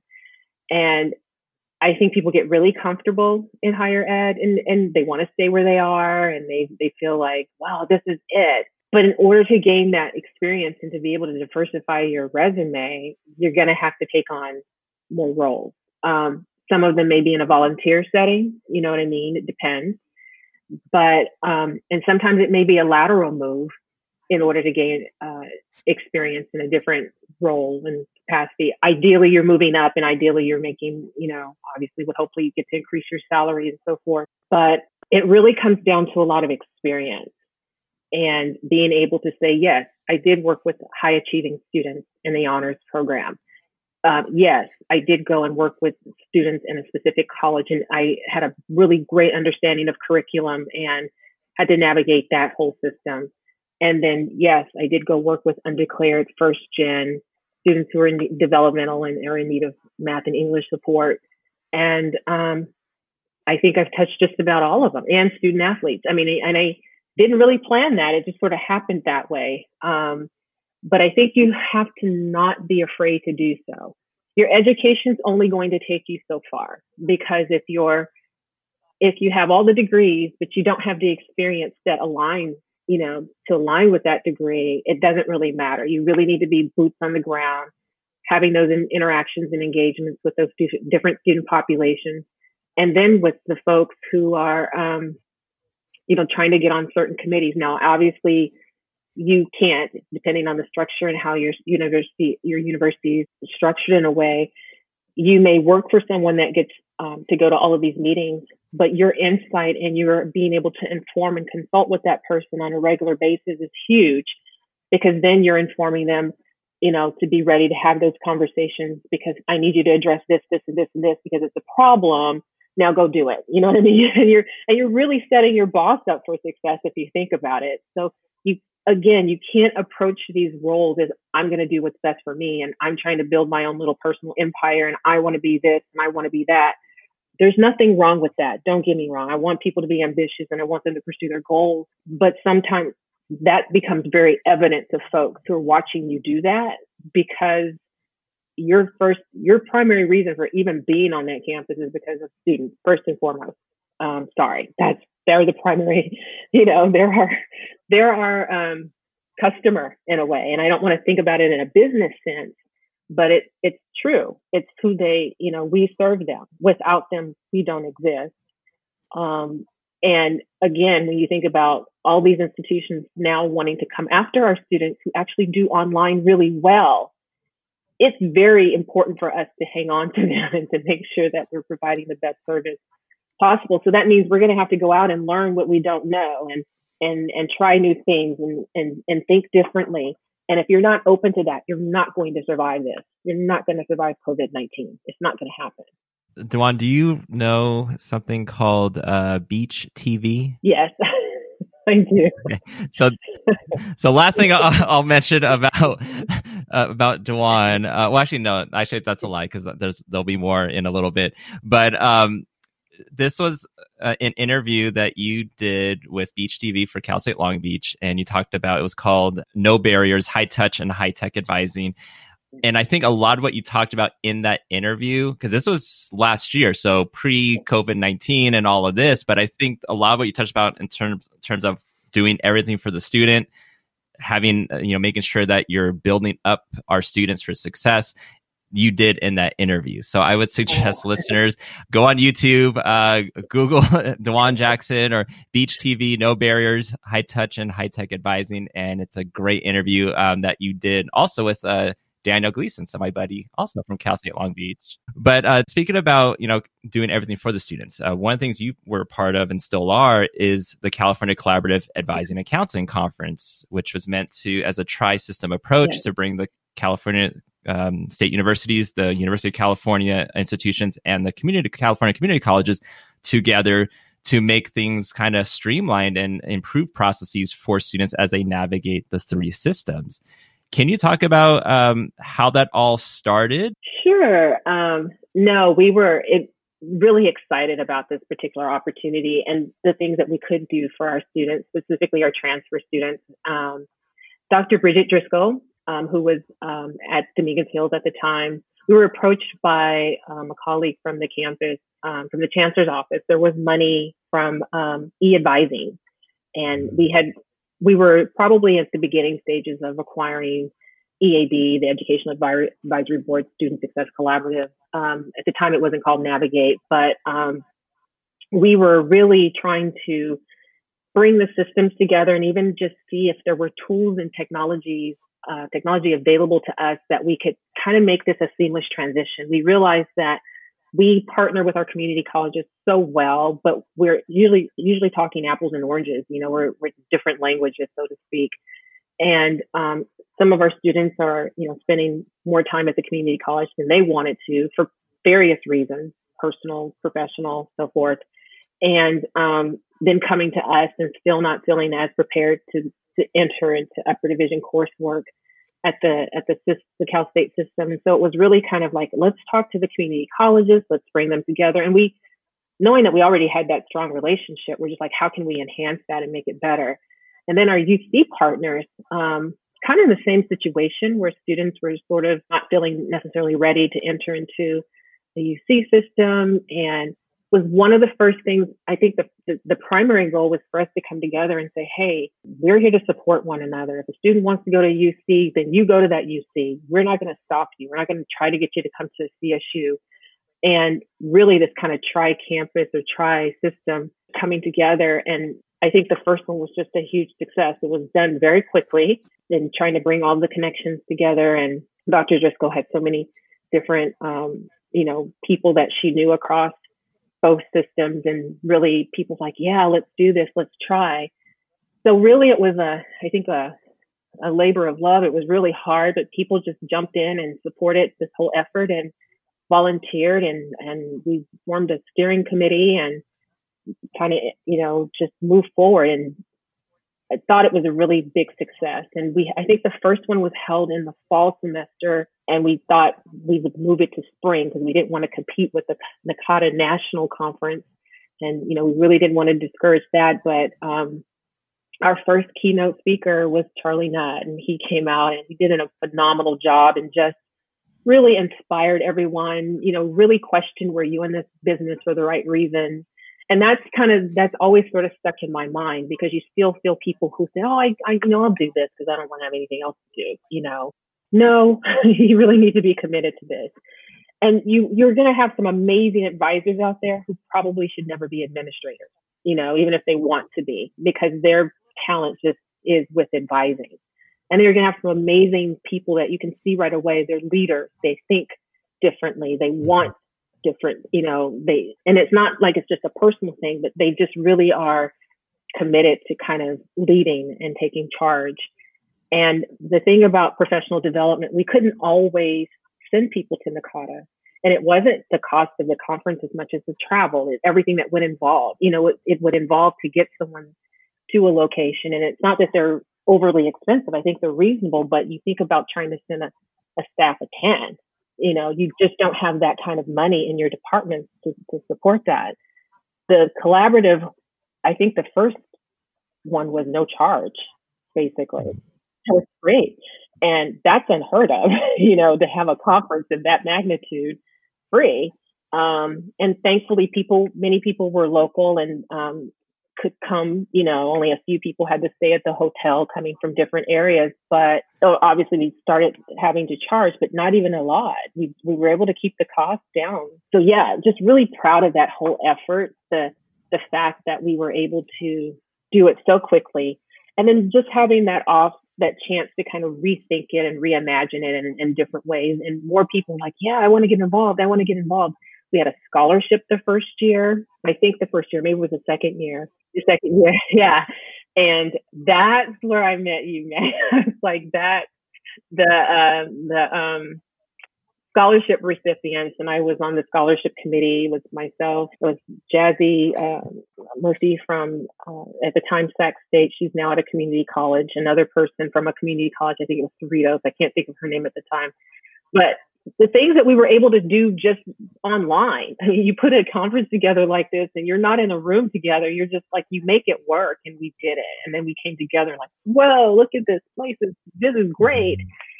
So, um, it was a huge accomplishment. And um, I always kept my provost in the loop as to what we were doing on behalf of the chancellor's office. And there was just a huge commitment from the CO um, to um, keep this going, to keep that collaborative collaborative spirit going between the, the three systems and just really honored to have been a part of the inaugural conference. And then I just wanted to continue just to have opportunities for staff to be able to um, continue and learn from one another. Again, it's us being able to get into a room and, you know, we had great proposals submitted. And we're now trying to, since we had to cancel the conference for this year, I'm going to be meeting with the person who um, oversaw the collection of the proposals to see if we can turn those into workshops throughout the fall semester and have two or three presenters monthly so that we can keep that spirit going because who knows when we'll be able to get back together. Yeah, there's gonna be so so many changes, but you know, being as proactive as possible. Uh, but Colum, let, let me tell you a couple stories about Dwan. The first one is about uh, at UC Davis uh, when I first met Dwan. Um, so she so, so sweet because I was one of the scholarship recipients, and so we got to all meet up uh, prior to the conference starting. Um, and just a side note, uh, so Charlie Nutt was the keynote uh, for the first two, which was amazing. That you know he, he, kept coming back, and he was supposed to be the keynote for our last one, but of course the conference got canceled because right. of COVID nineteen. Uh, so that was unfortunate. So um, the first like interaction was meeting Dwan um, as one of the scholarship recipients. But later on that conference, I was a session moderator for uh, one of the presentations that Cal State Long Beach was doing, and it was um, her staff. And I remember I was passing out the uh, session evaluations. And uh, Dwan was sitting in the audience to, you know, watch her staff. And I went to hand her session evaluation. She said, Oh, no, no, uh, that's okay. And I was just kind of confused. And she's like, that that's my staff up there. Uh, she's like, if I fill it out, I would give them all fives and excellent. And so I, I, will skew I will skew the data. So I I, I think I'll, I'll, I'll pass. oh my gosh, that's so funny. I can't. I believe I said that, but I can't believe I said that. Oh no, I re- so the the the crazy thing is I remember that because like it had an impact on me because like it was so genuine, and that's how I know I was like, wow, you know, Dwan is so real, and you know, and and so honest too. you know, I'm just thinking of people that probably would have done it and just like filled it out and be like, oh, this is the best presentation ever. but the the other story uh, is the following conference, Cal State San Bernardino was co-hosting. Uh, the third annual conference, and Dwan and I uh, were working, um, you know, to make sure, of course, as a steering committee, make sure the conference went well. And Dwan was in charge of a few of the panels, including our e-advising panel. And I just remember, you know, like six months, you know, it was kind of like every so often we would have our our meetings and we'd have our phone calls but it's when I realized like how busy you were because she would literally be running from like meeting to meeting and then in between call me or text me, you know, to have a meeting as she's like walking to her next meeting.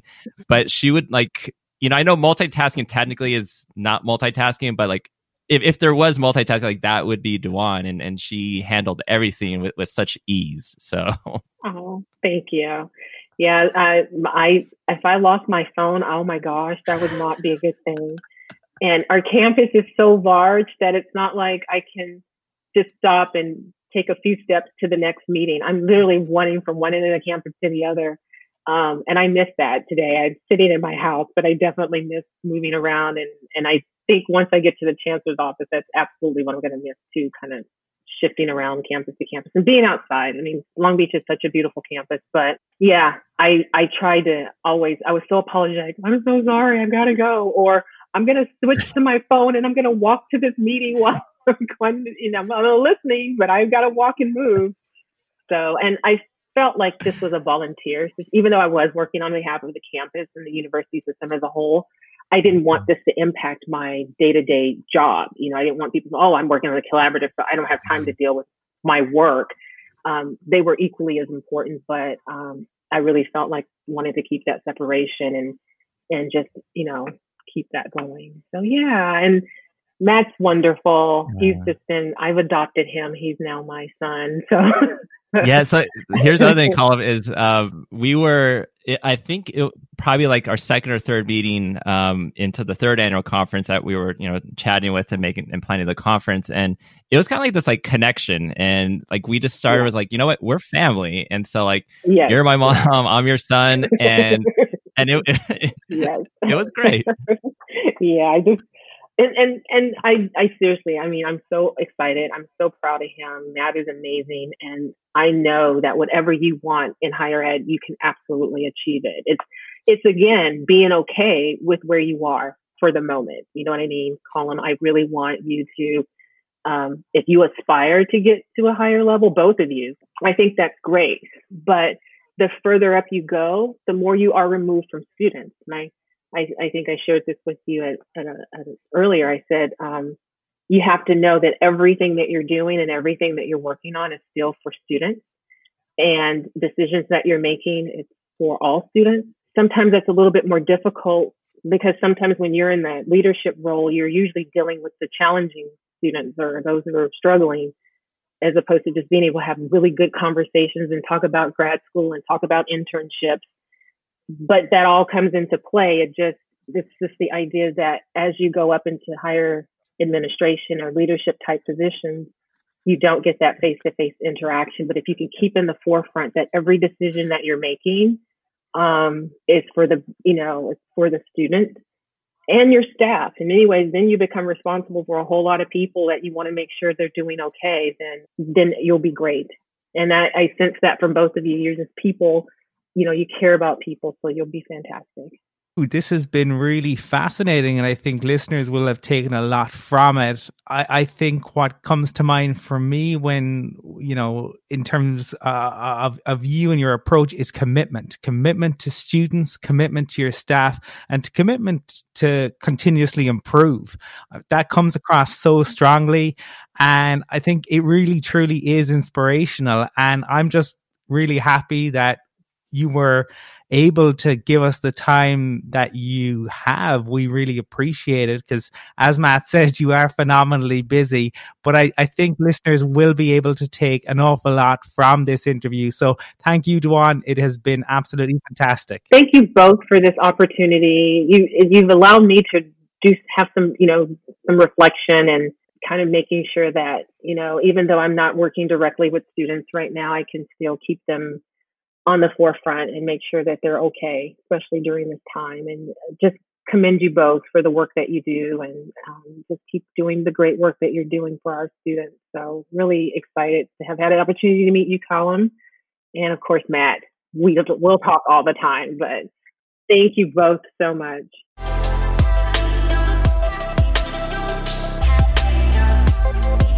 Wonderful interview there with Dwan. And like she said in the interview, she considers me her son and I consider her my mom. So thanks, mom, for being part of this episode. And a lot of great information she gave, including her time in the honors program and serving students. And she really cares so deeply for her students and advising. And I'm glad she was able to share her path throughout her time at CSU Long Beach and now at the CSU Chancellor's Office. So, Dwan, best on your new position. And I know you're going to continue to do great. I I'm delighted we were able to talk to somebody so accomplished. And I thought what was fascinating was to hear about her personal journey, but also the practical advice that she had to offer. And I think that was really insightful. I think there's a lot of takeaways for people from that interview. And I think in terms of people who are accomplished, our next interview is with an individual who is incredibly accomplished in his own right. Yep. So that is Casey Self, which many, many of us know and love, not just at what he's done at ASU, but also within NACADA and the impact he continues to make. So let's jump right into the interview.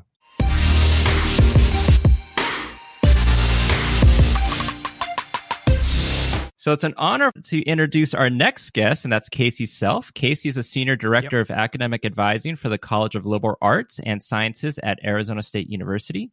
Casey's current responsibilities at ASU include supervision and oversight for the academic advising hubs for all first year liberal arts and sciences students, as well as general oversight for the academic advising program for all advising departments in the college.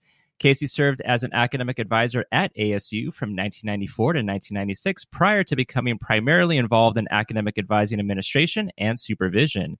Previous to academic advising, Casey has experience in residence hall administration and student leadership development at the University of Northern Colorado, Western Illinois University, and Arizona State University. Casey became a NACADA member in 1996 and has been involved in NACADA Diversity Committee efforts and has served as the chair for the NACADA Membership Committee. Casey was elected to the NACADA Board of Directors for the 2006 to 2009 term, and while on the board, served as vice president for 2007 to 2008 and NACADA president for 2008 to 2009. Casey has presented at numerous NACADA annual and regional conferences and also authored chapters addressing LGBTQ issues. Casey is the past chair for the NACADA Sustainable Leadership Committee and was the NACADA Phoenix 2018 annual conference chair. Current NACADA involvement includes serving as a faculty member at the Advising Administrators Institute, visiting campuses through the NACADA Academic Advising Consultant and Speaker Service, and a fellow for the Excellence in Academic Advising program working with Florida International University. Casey is a Colorado native and earned his bachelor's in speech communication at the University of Northern Colorado and then completed his MS in college student personnel administration at Western Illinois University. Casey is an avid ASU Sun Devil athletics fan and enjoys traveling with his husband Doug and two dogs as much as possible. Casey, it's an honor. Welcome to the podcast. Thank you so much. This is this is my honor, and and I want to congratulate the two of you. I saw the posting where you, you it was your 2000th download. That's awesome. Yes, you guys, this is awesome. That, and and I think it's just a, obviously a, a well received um, addition to NACADA resources and, and, helping build the community. So, so thank you very much for what you guys are doing. Thank you. Uh, we appreciate that, and I mean that is our aim. It's it's about building the community, and it's about getting people to share stories. And we are really interested in hearing some of your stories because uh, an absolute treasure trove of experience. But perhaps before we delve into that, Casey, maybe we could find out a little bit how you're getting on in this COVID 19 world, how it's impacted on you and your work. Uh, sure. Well, it, it, it's certainly an interesting time to be working in higher ed. It's, uh, let's see, I think I just counted, I finished my eighth week.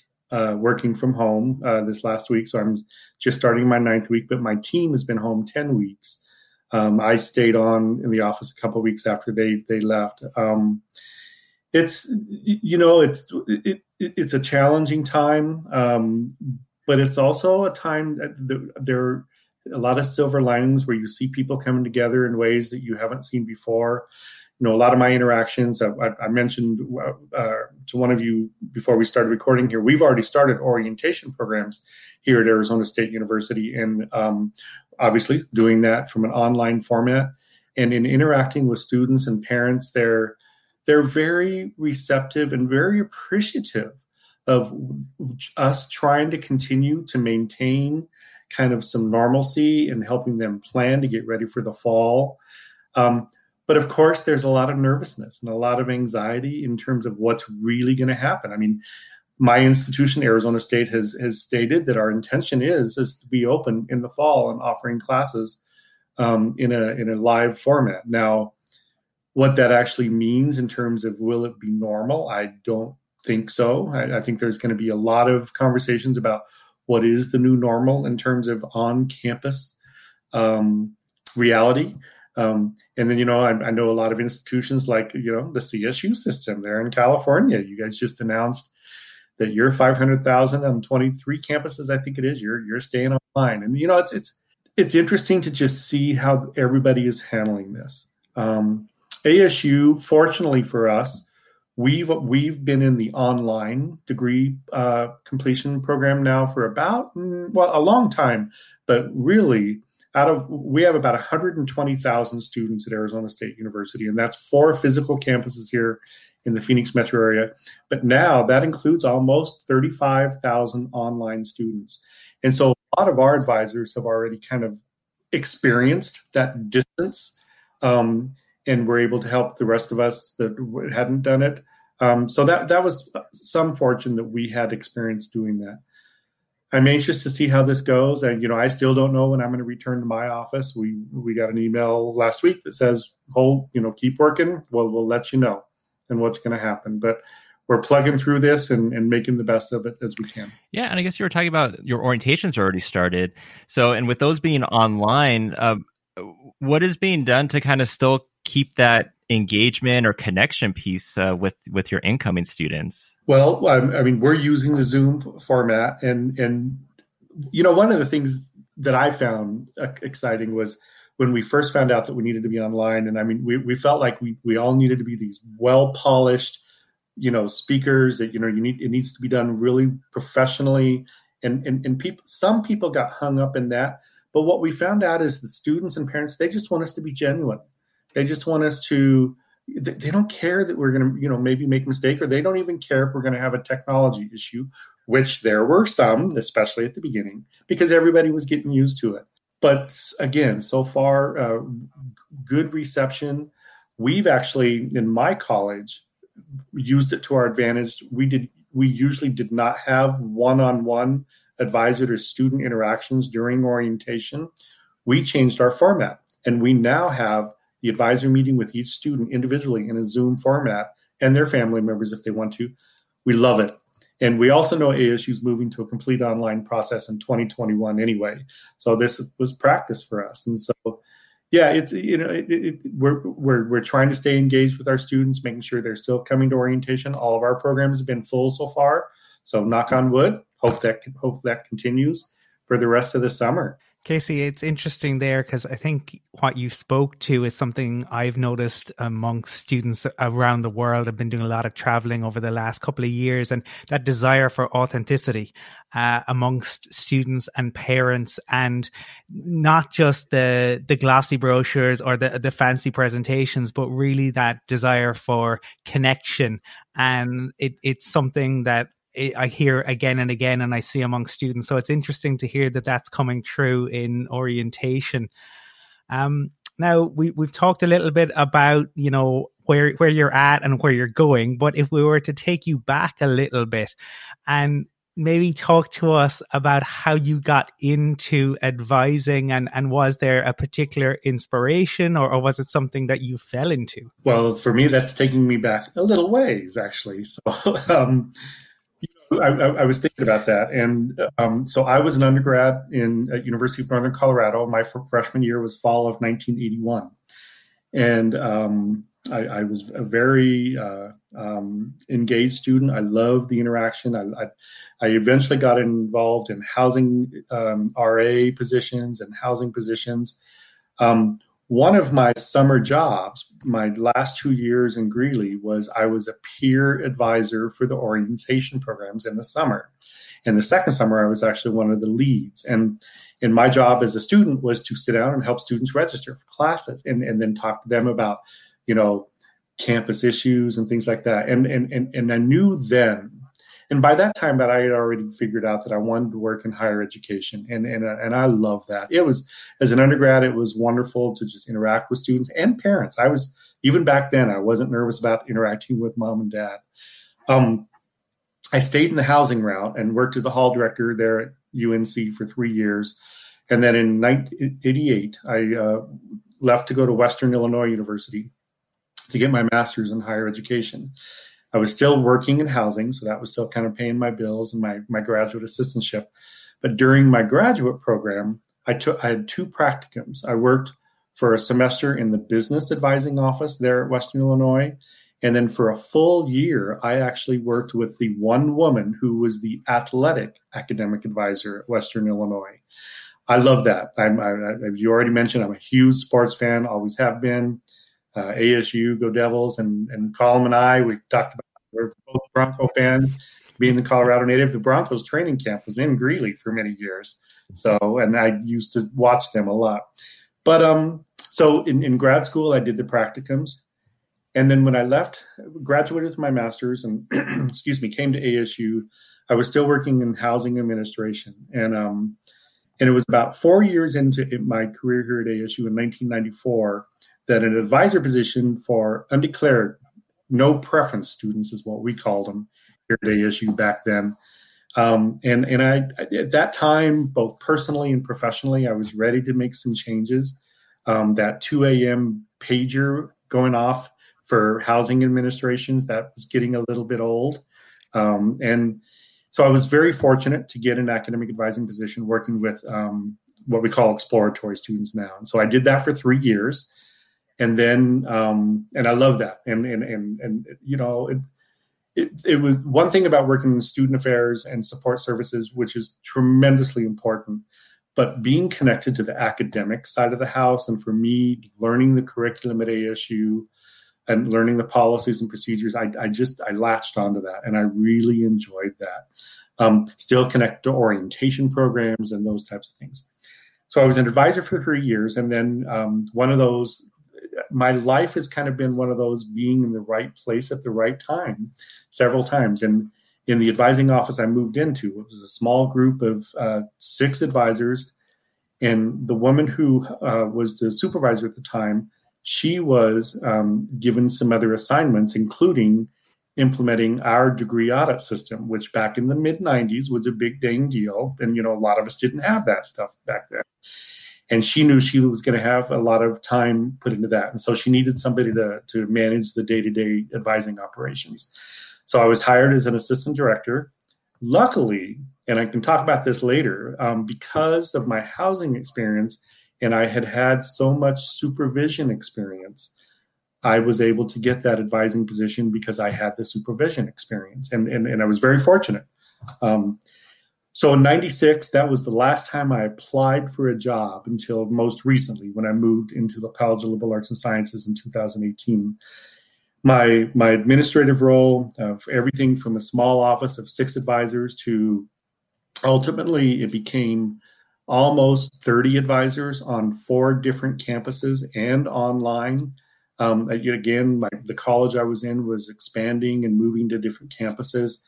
And so my position kept changing and growing just because of where I was at. Um, and so, and and like I said, about mm, six to eight years ago, the whole online world became significant to me, and that was a huge learning curve for me.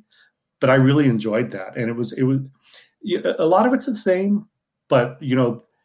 There's still a lot of people out there that think that online advising is easier and it's quicker. And it is exactly the opposite of those two things. It is not easier and it is not quicker um, and, and, you know, and helping others understand that. So um, in that administrative role, and then in, in 2018, the the College of Liberal Arts and Sciences here at ASU, which I I knew a lot of the people and I, I had uh, admired a lot of the people. It's the largest college right now at ASU. We're twenty seven thousand just in the College of Liberal Arts and Science, which is, which is about twenty three thousand undergrad. Our freshman class in the College of Liberal Arts and Sciences is three thousand students.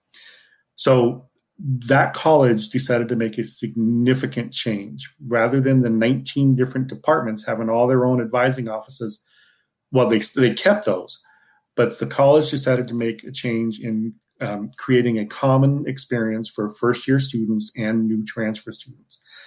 And in uh, a position opened up that I thought, why not? You know, I'm, I'm probably within hopefully five, six, seven years of retiring. And I thought this would be a neat challenge to kind of to go out on. And so I, I decided to apply and was very fortunate to get hired. And, um, and that's what I'm doing. So uh, supervising 21 professional advisors and three directors uh, directly in, in, a, in, a, in a centralized hub for the freshmen and new transfers. Now, I don't supervise the, the 19 different department advisors, but I work very closely with them. It's, it's all one advising program in the college. So it's been a challenge, but it's been wonderful meeting a lot, a lot of new people, uh, administrators, advisors, faculty, um, and so th- so that's kind of been my journey for academic advising. And I mean, so most recently now with your role, like how do you balance all that where you you supervise certain individuals, but then others that you don't supervise, but you have to work with, but it's you know got this common advising uh, structure going on. How do you how do you make that work? Um, to me, it's relationship building. I think it's absolutely critical whether you are the direct supervisor or you are kind of the the responsibility without the authority um, position. It, it's about building relationships, and and and I've been very fortunate. It was I was fortunate when I moved into this college because, like I said, I'd been at ASU for at that time 28 years already, so I knew a lot of people, um, and and coming in and trying to build, you know, do something in a large scale like it was. I, I think the I, the the knowledge and experience I had at ASU, but then just being genuine and being being willing to hey, you know, admit I don't know yet. I don't know what we want to do, we, but we need to go where we want to go, and taking into consideration what my deans were saying, yet what the advisors were experiencing, um, and and taking you know at that time taking the freshmen away from the departments, which some of them were not happy about.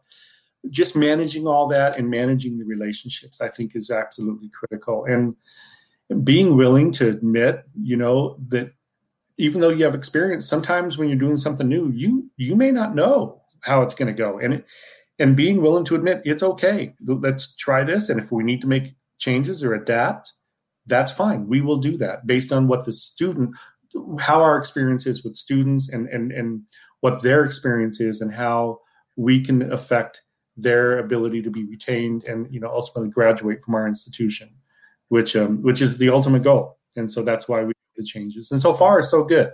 It's going well. Now, Casey, you have had uh, a storied history with NACADA, being the vice president, being the president. How did you initially get involved with NACADA? Yeah, so back in 1996, when I had been an advisor, even my first couple years in advisor, I never heard of NACADA. Um, in 96 when that my supervisor at the time hired me to become that assistant director um, she i remember i was hired in like august august or september of 96 and, and i was excited about getting the job and she was talking to me about, uh, about the new responsibilities and she mentioned oh and by the way you and i are going to a conference in washington d.c in october for this professional advising association. And I'm like, okay, you know, I, I, had heard nothing. I knew I didn't know about it, NACADA.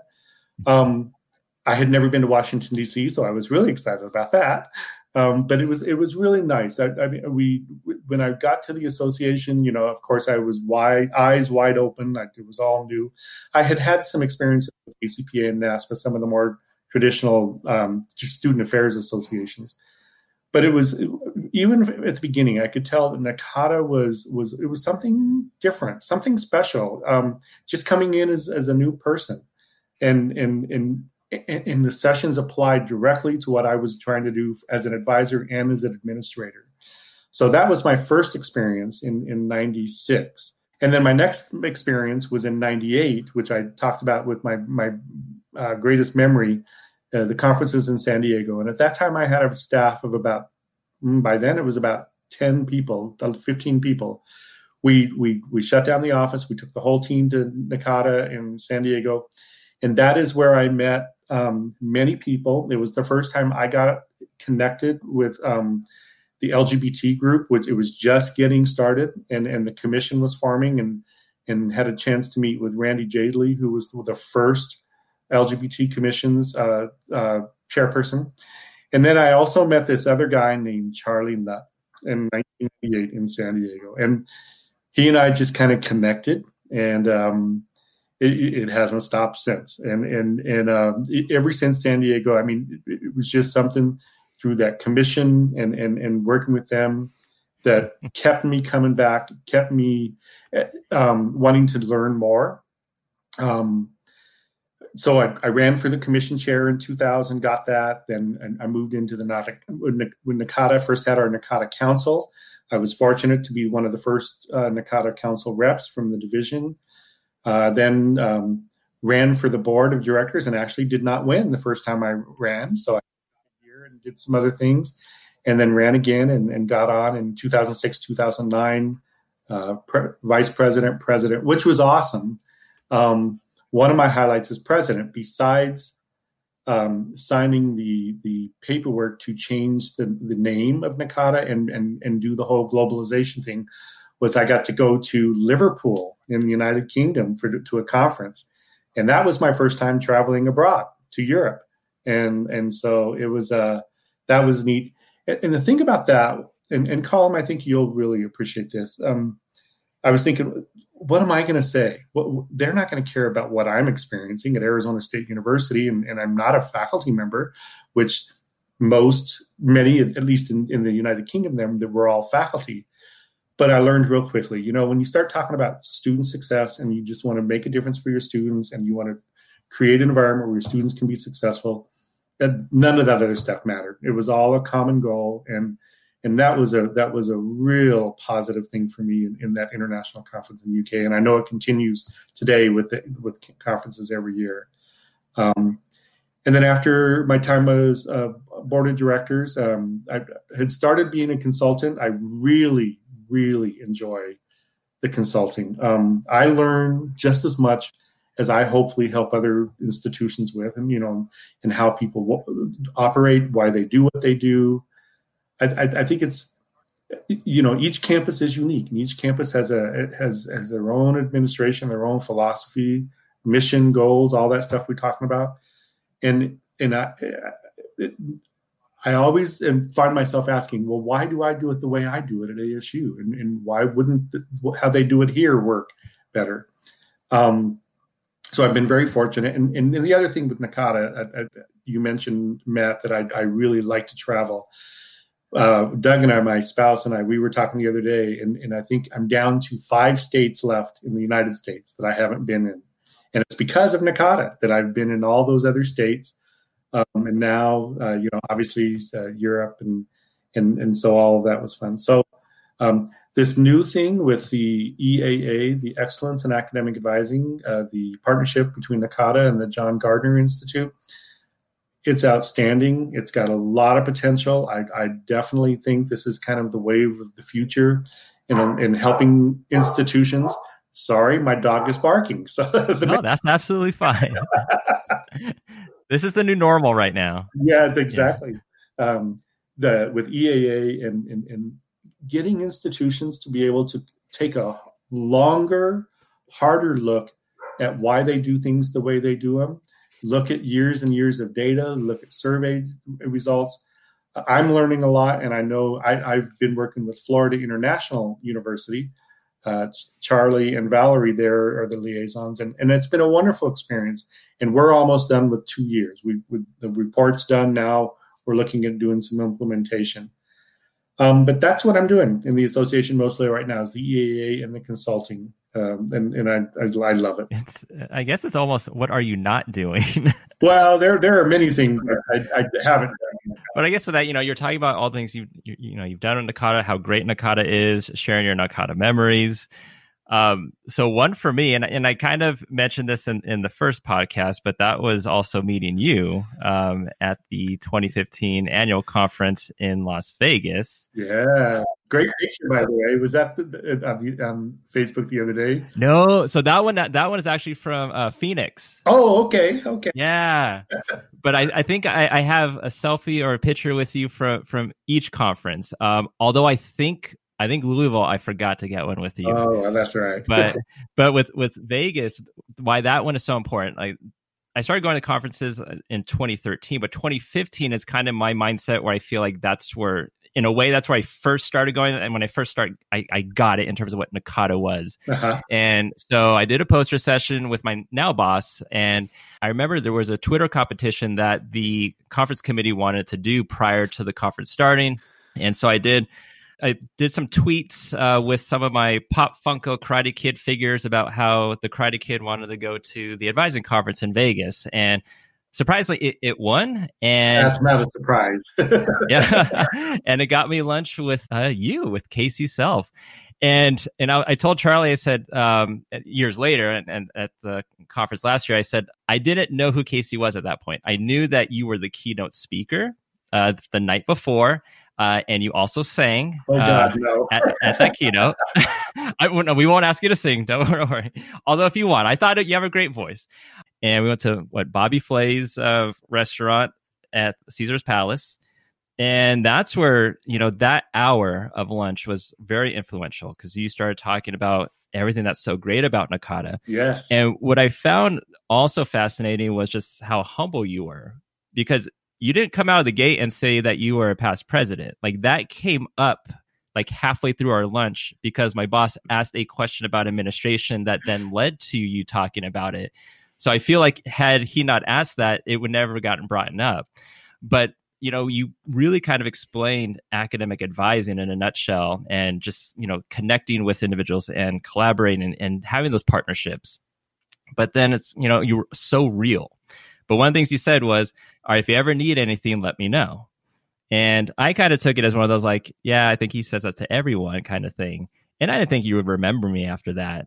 And then the following year in Atlanta, um, we were at the award ceremony. And so I, I won an award there. And I remember sitting and I saw you at the table at one of the tables in the front. And I was like, oh, that's Casey. He probably doesn't remember me. Award ceremony's done. I walk up to you. And before I can say anything, you give me like this bear hug. And you're like, I'm so proud of you. I was telling people when you walked across the stage, I know him. I had lunch with him the year before. And and then after that, um, I think we probably exchanged a few emails, and then I figured like, oh, he's not going to remember who I am. And then about a year later, we had our California Collaborative Conference, and we were looking for a keynote. And I said I might know someone, and I pulled out your business card. I had it in my desk and messaged you and said, "Hey, would, do you remember me?" And, and would, do you want to be our, our keynote speaker? And you said, absolutely.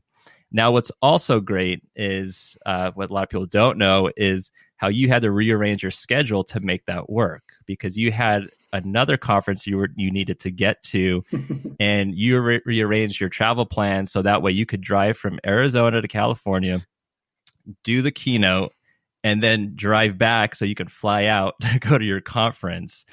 And I had forgotten about. Yep. You're right. I flew out the next day. so that those memories you know stick with me till this day and i just appreciate everything that that you've done not you know not only for NACADA but for me and you know you, you keep your word you know and i think that's very um appreciative for a lot of people Well, I appreciate that, Matt. But I, I'll tell you what. I, I, I hope that you know the two of you. I hope that anybody who chooses to listen to this, I hope you do ask people that have been involved for a long time, and that you do, you know, go talk to the president, go talk to the vice president, board members, council members, and th- most of us mean when when we say, please let us know if you need anything and and I, and I think that's one of the things about the association that I just I will never be able to repay back what the association has given me. It's it's it's the relationships that I talked about, but it's it's the it's the networking.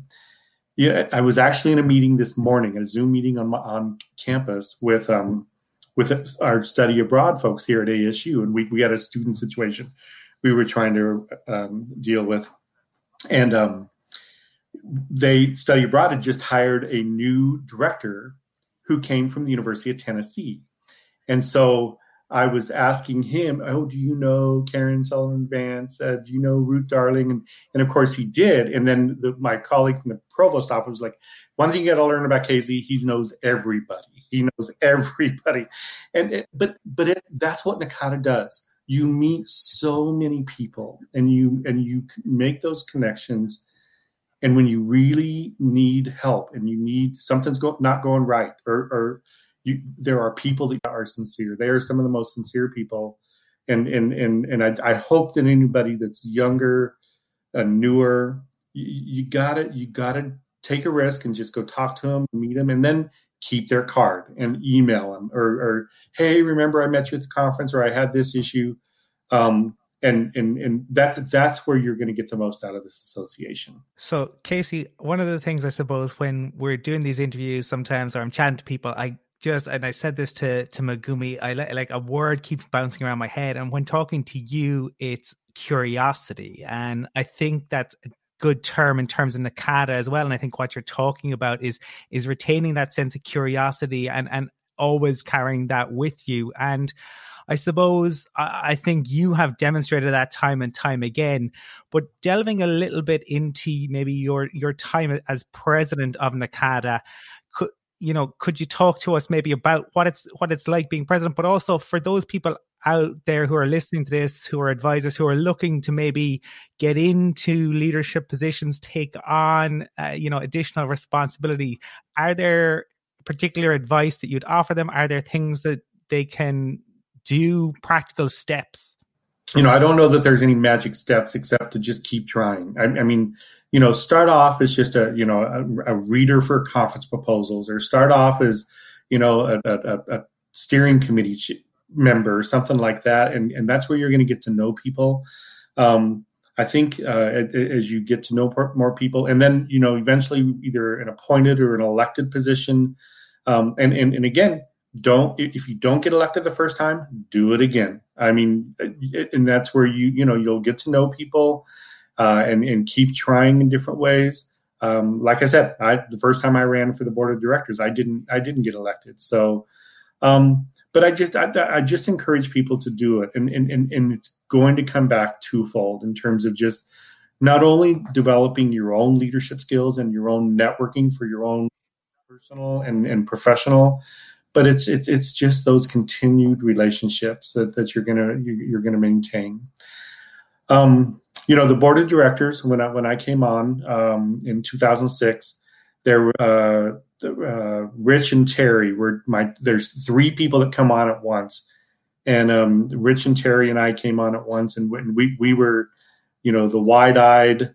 Uh, we were like, "What the heck did we get ourselves into?" And there was you know, there's always some controversy and there's always some things, you know, that weren't going well.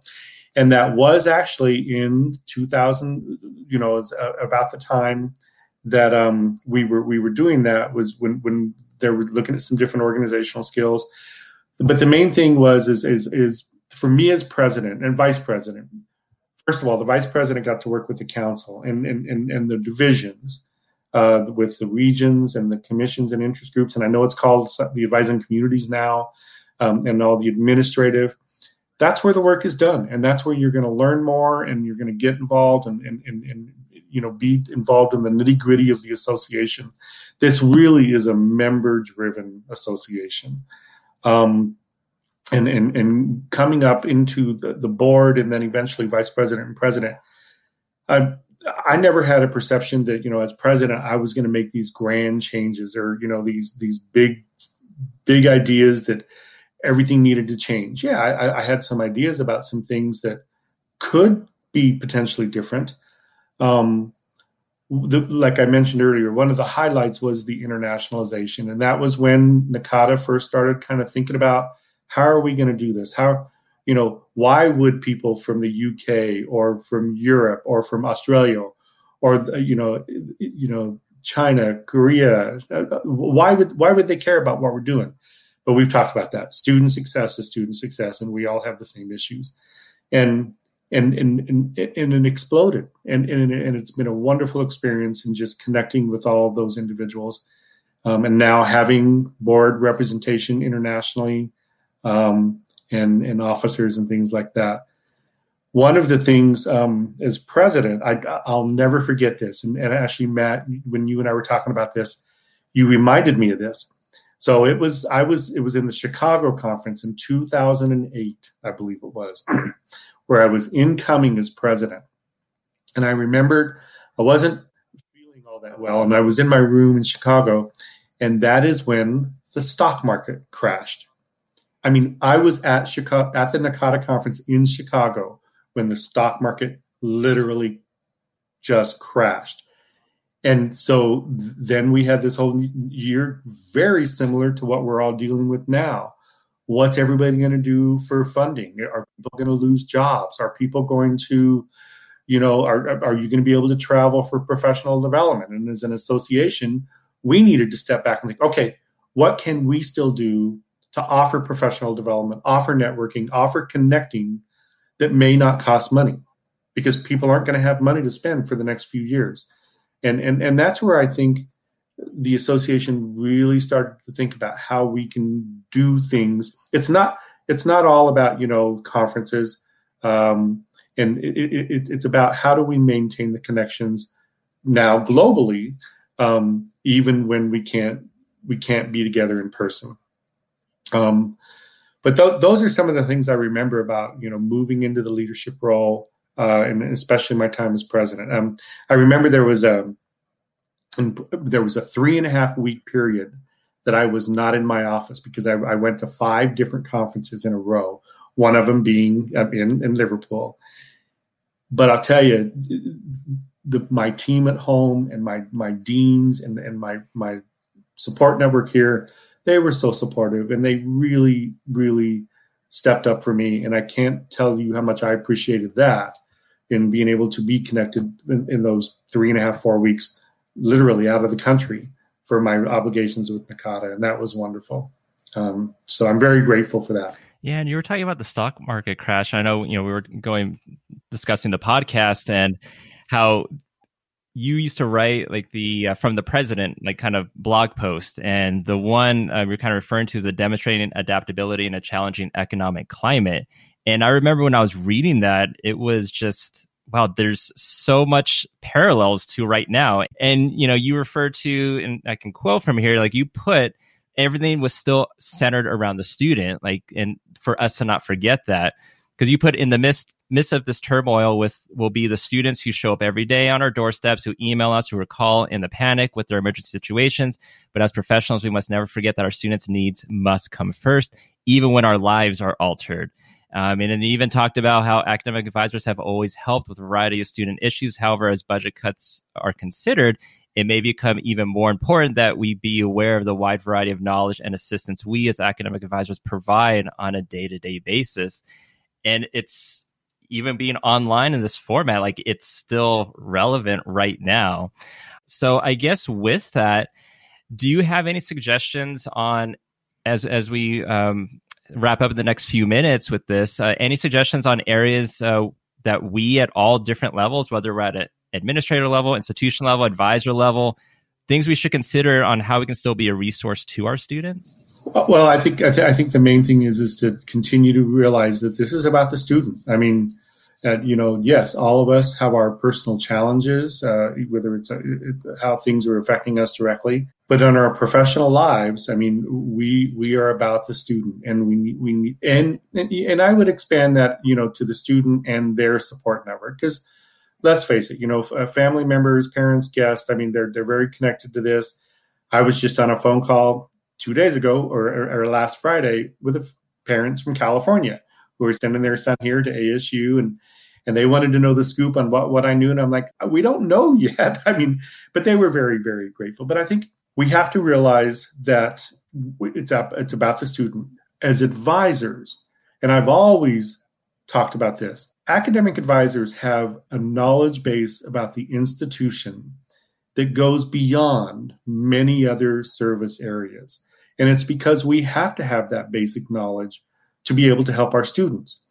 And so now more than ever, I think it's really important that academic advisors not be afraid to, oh, you have questions about financial aid or, you know, or, or registrar or the health center or whatever, housing, whatever the issue is, we need to take it upon ourselves to at least have basic knowledge and be willing to share basic knowledge still referring to the experts, but but that's our role. We we we've got to we've got to step up and, and and help those students feel comfortable about it.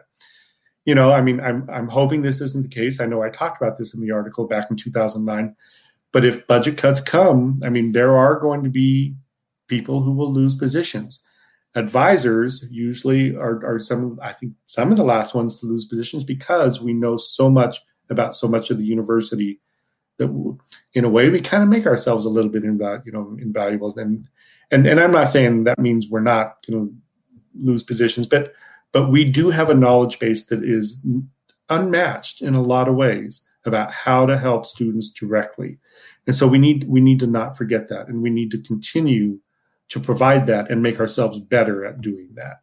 So that's that's the advice I would say, especially in the next six to twelve months or however long this whole thing's going to last We can't forget that. And we have to be part of the solution.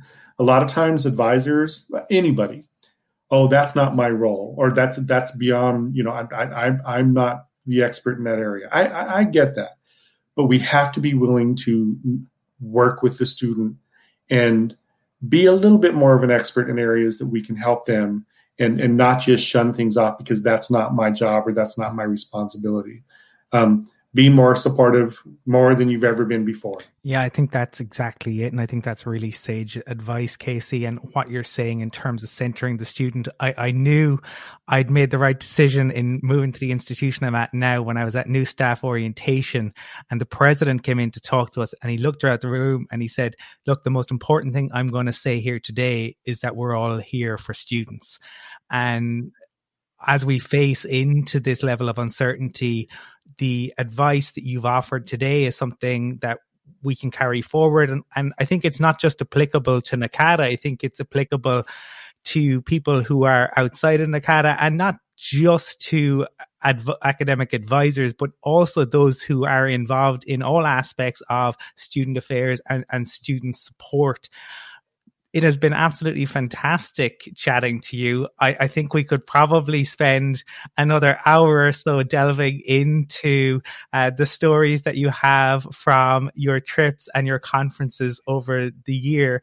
But thank you for taking the time to speak with Matt and I today. It's been wonderful. Well, it's been my pleasure. And, and, and again, I just, I, I can't tell you how much I'm proud of both of you for what you're doing and what you're adding to the association and, and, and continuing to build our community and, and the support network. So thank you very much for allowing me to be part of this. I appreciate it.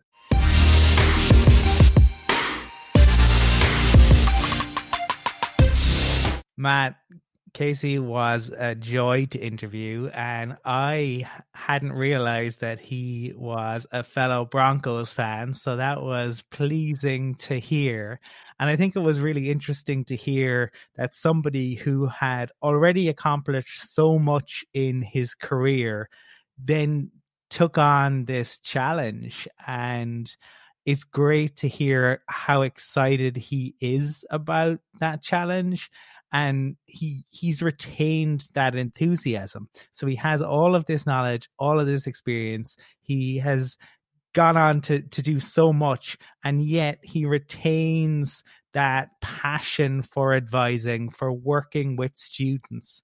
And i think it's infectious. I think he has brought so much to the advising community writ large. So for us i think to have the opportunity to get to share his story alongside Dwan's story has been really fascinating to to hear. Yeah, and really shout out to Dwan Jackson and Casey Self for being part of this episode. You two are amazing. And I look forward to seeing you both in person, hopefully soon. But this wraps up our episode. If you have any questions or suggestions, you can reach out to us on social media at Advising Podcast. Our question of the week is an oldie but goodie. At the Louisville conference, we asked conference attendees what NACADA meant to you. So we had posted it on social media, and I just thought it would be great to put it on this episode and and share it with our podcast listeners. So we have a lot of NACADA members that are in this, so too many to name. So sorry about that. So here you go, and I look forward to our upcoming podcast episodes. See you then. So what does NACADA mean to you? NACADA means to me building a sense of community worldwide, and of course hugs. Hey. it's all about the friendships and the people I have met and I just love my job. NACADA means opportunity the opportunity to connect, the opportunity to grow, the opportunity to see academic advising as something more than the job you do every day. It means home, it feels like home. Um, and although we come from different institutions, two years, four years, what have you, there's a sense of community here, there's a connection here. Advising is home for me. Um, it's where I kind of grew up professionally. And for me, um, NACADA is the opportunity to immerse myself in that and to, to live in that space that feels like home. Um, and it is partially the people and partially the work. Um, and I think it's it's a, a unique opportunity to be with people who get you. And that's what this is for me. NACADA means uh, global sharing happiness for me. So wherever you are, just be on the lookout. And I would say don't be afraid to take chances. I mean, that's uh, to, to paraphrase Brene Brown. It's not really paraphrasing, it's actually quoting. Dare greatly, take chances. Um, making quick friends with people who share the same passion. NACADA is my professional home. It's where I come every year to get refreshed, get new ideas, connect with colleagues that I see continuously every year. NACADA means growth, professional growth, and really taking myself outside of my comfort zone to learn, grow, develop, and contribute globally. NACADA to me really means connection and understanding. I think my most important professional relationships have come through my involvement in this organization and just really finding a like minded group of people who get what I do and can really help me be better. And so I really appreciate that from the NACADA family. NACADA means that there are thousands of other people out in the world who know what advising is like and who care about it as much as I do. Uh, NACADA means to me more professional development, learning, um, you know, going into a student-centric model globally. It's important that we understand the student and not work with assumptions. And NACADA provides that opportunity. Really means coming together, being able to gain from professional development, but also give to professional development. And the networking has been amazing. So, lifelong colleagues that will follow me way past retirement transformative mentoring relationships that help define the future of our industry and of the future of higher education in both America and around the world. NACADA to me has just meant a professional home and a very big network family. Old NACADA has been really influential in helping our office connect, engage, and succeed with all of the resources and connections that we've made and all the professional events such as the Administrators Institute and the annual conference. It's definitely the people. I love the relationships that I've, I've gotten to make and and see the, the cool things that our committees are planning and the work that they're doing uh, is really rewarding. Commonality, where I find love, acceptance, and appreciation. I when I first joined NACADA and I started getting involved in NACADA, I thought I was not I was going to be rejected, and the opposite happened. I've been welcomed um, and loved, and I've, I found a group of friends that I have bonds for forever. But more so, friendships. I um, have really had the chance to grow in my excitement about advising and have the resources there to support me, but also the conversations that make advising exciting and working with students more enjoyable. So that's what NACADA means to me. It means family, and it means help, and it means love, and it means dedication to each other.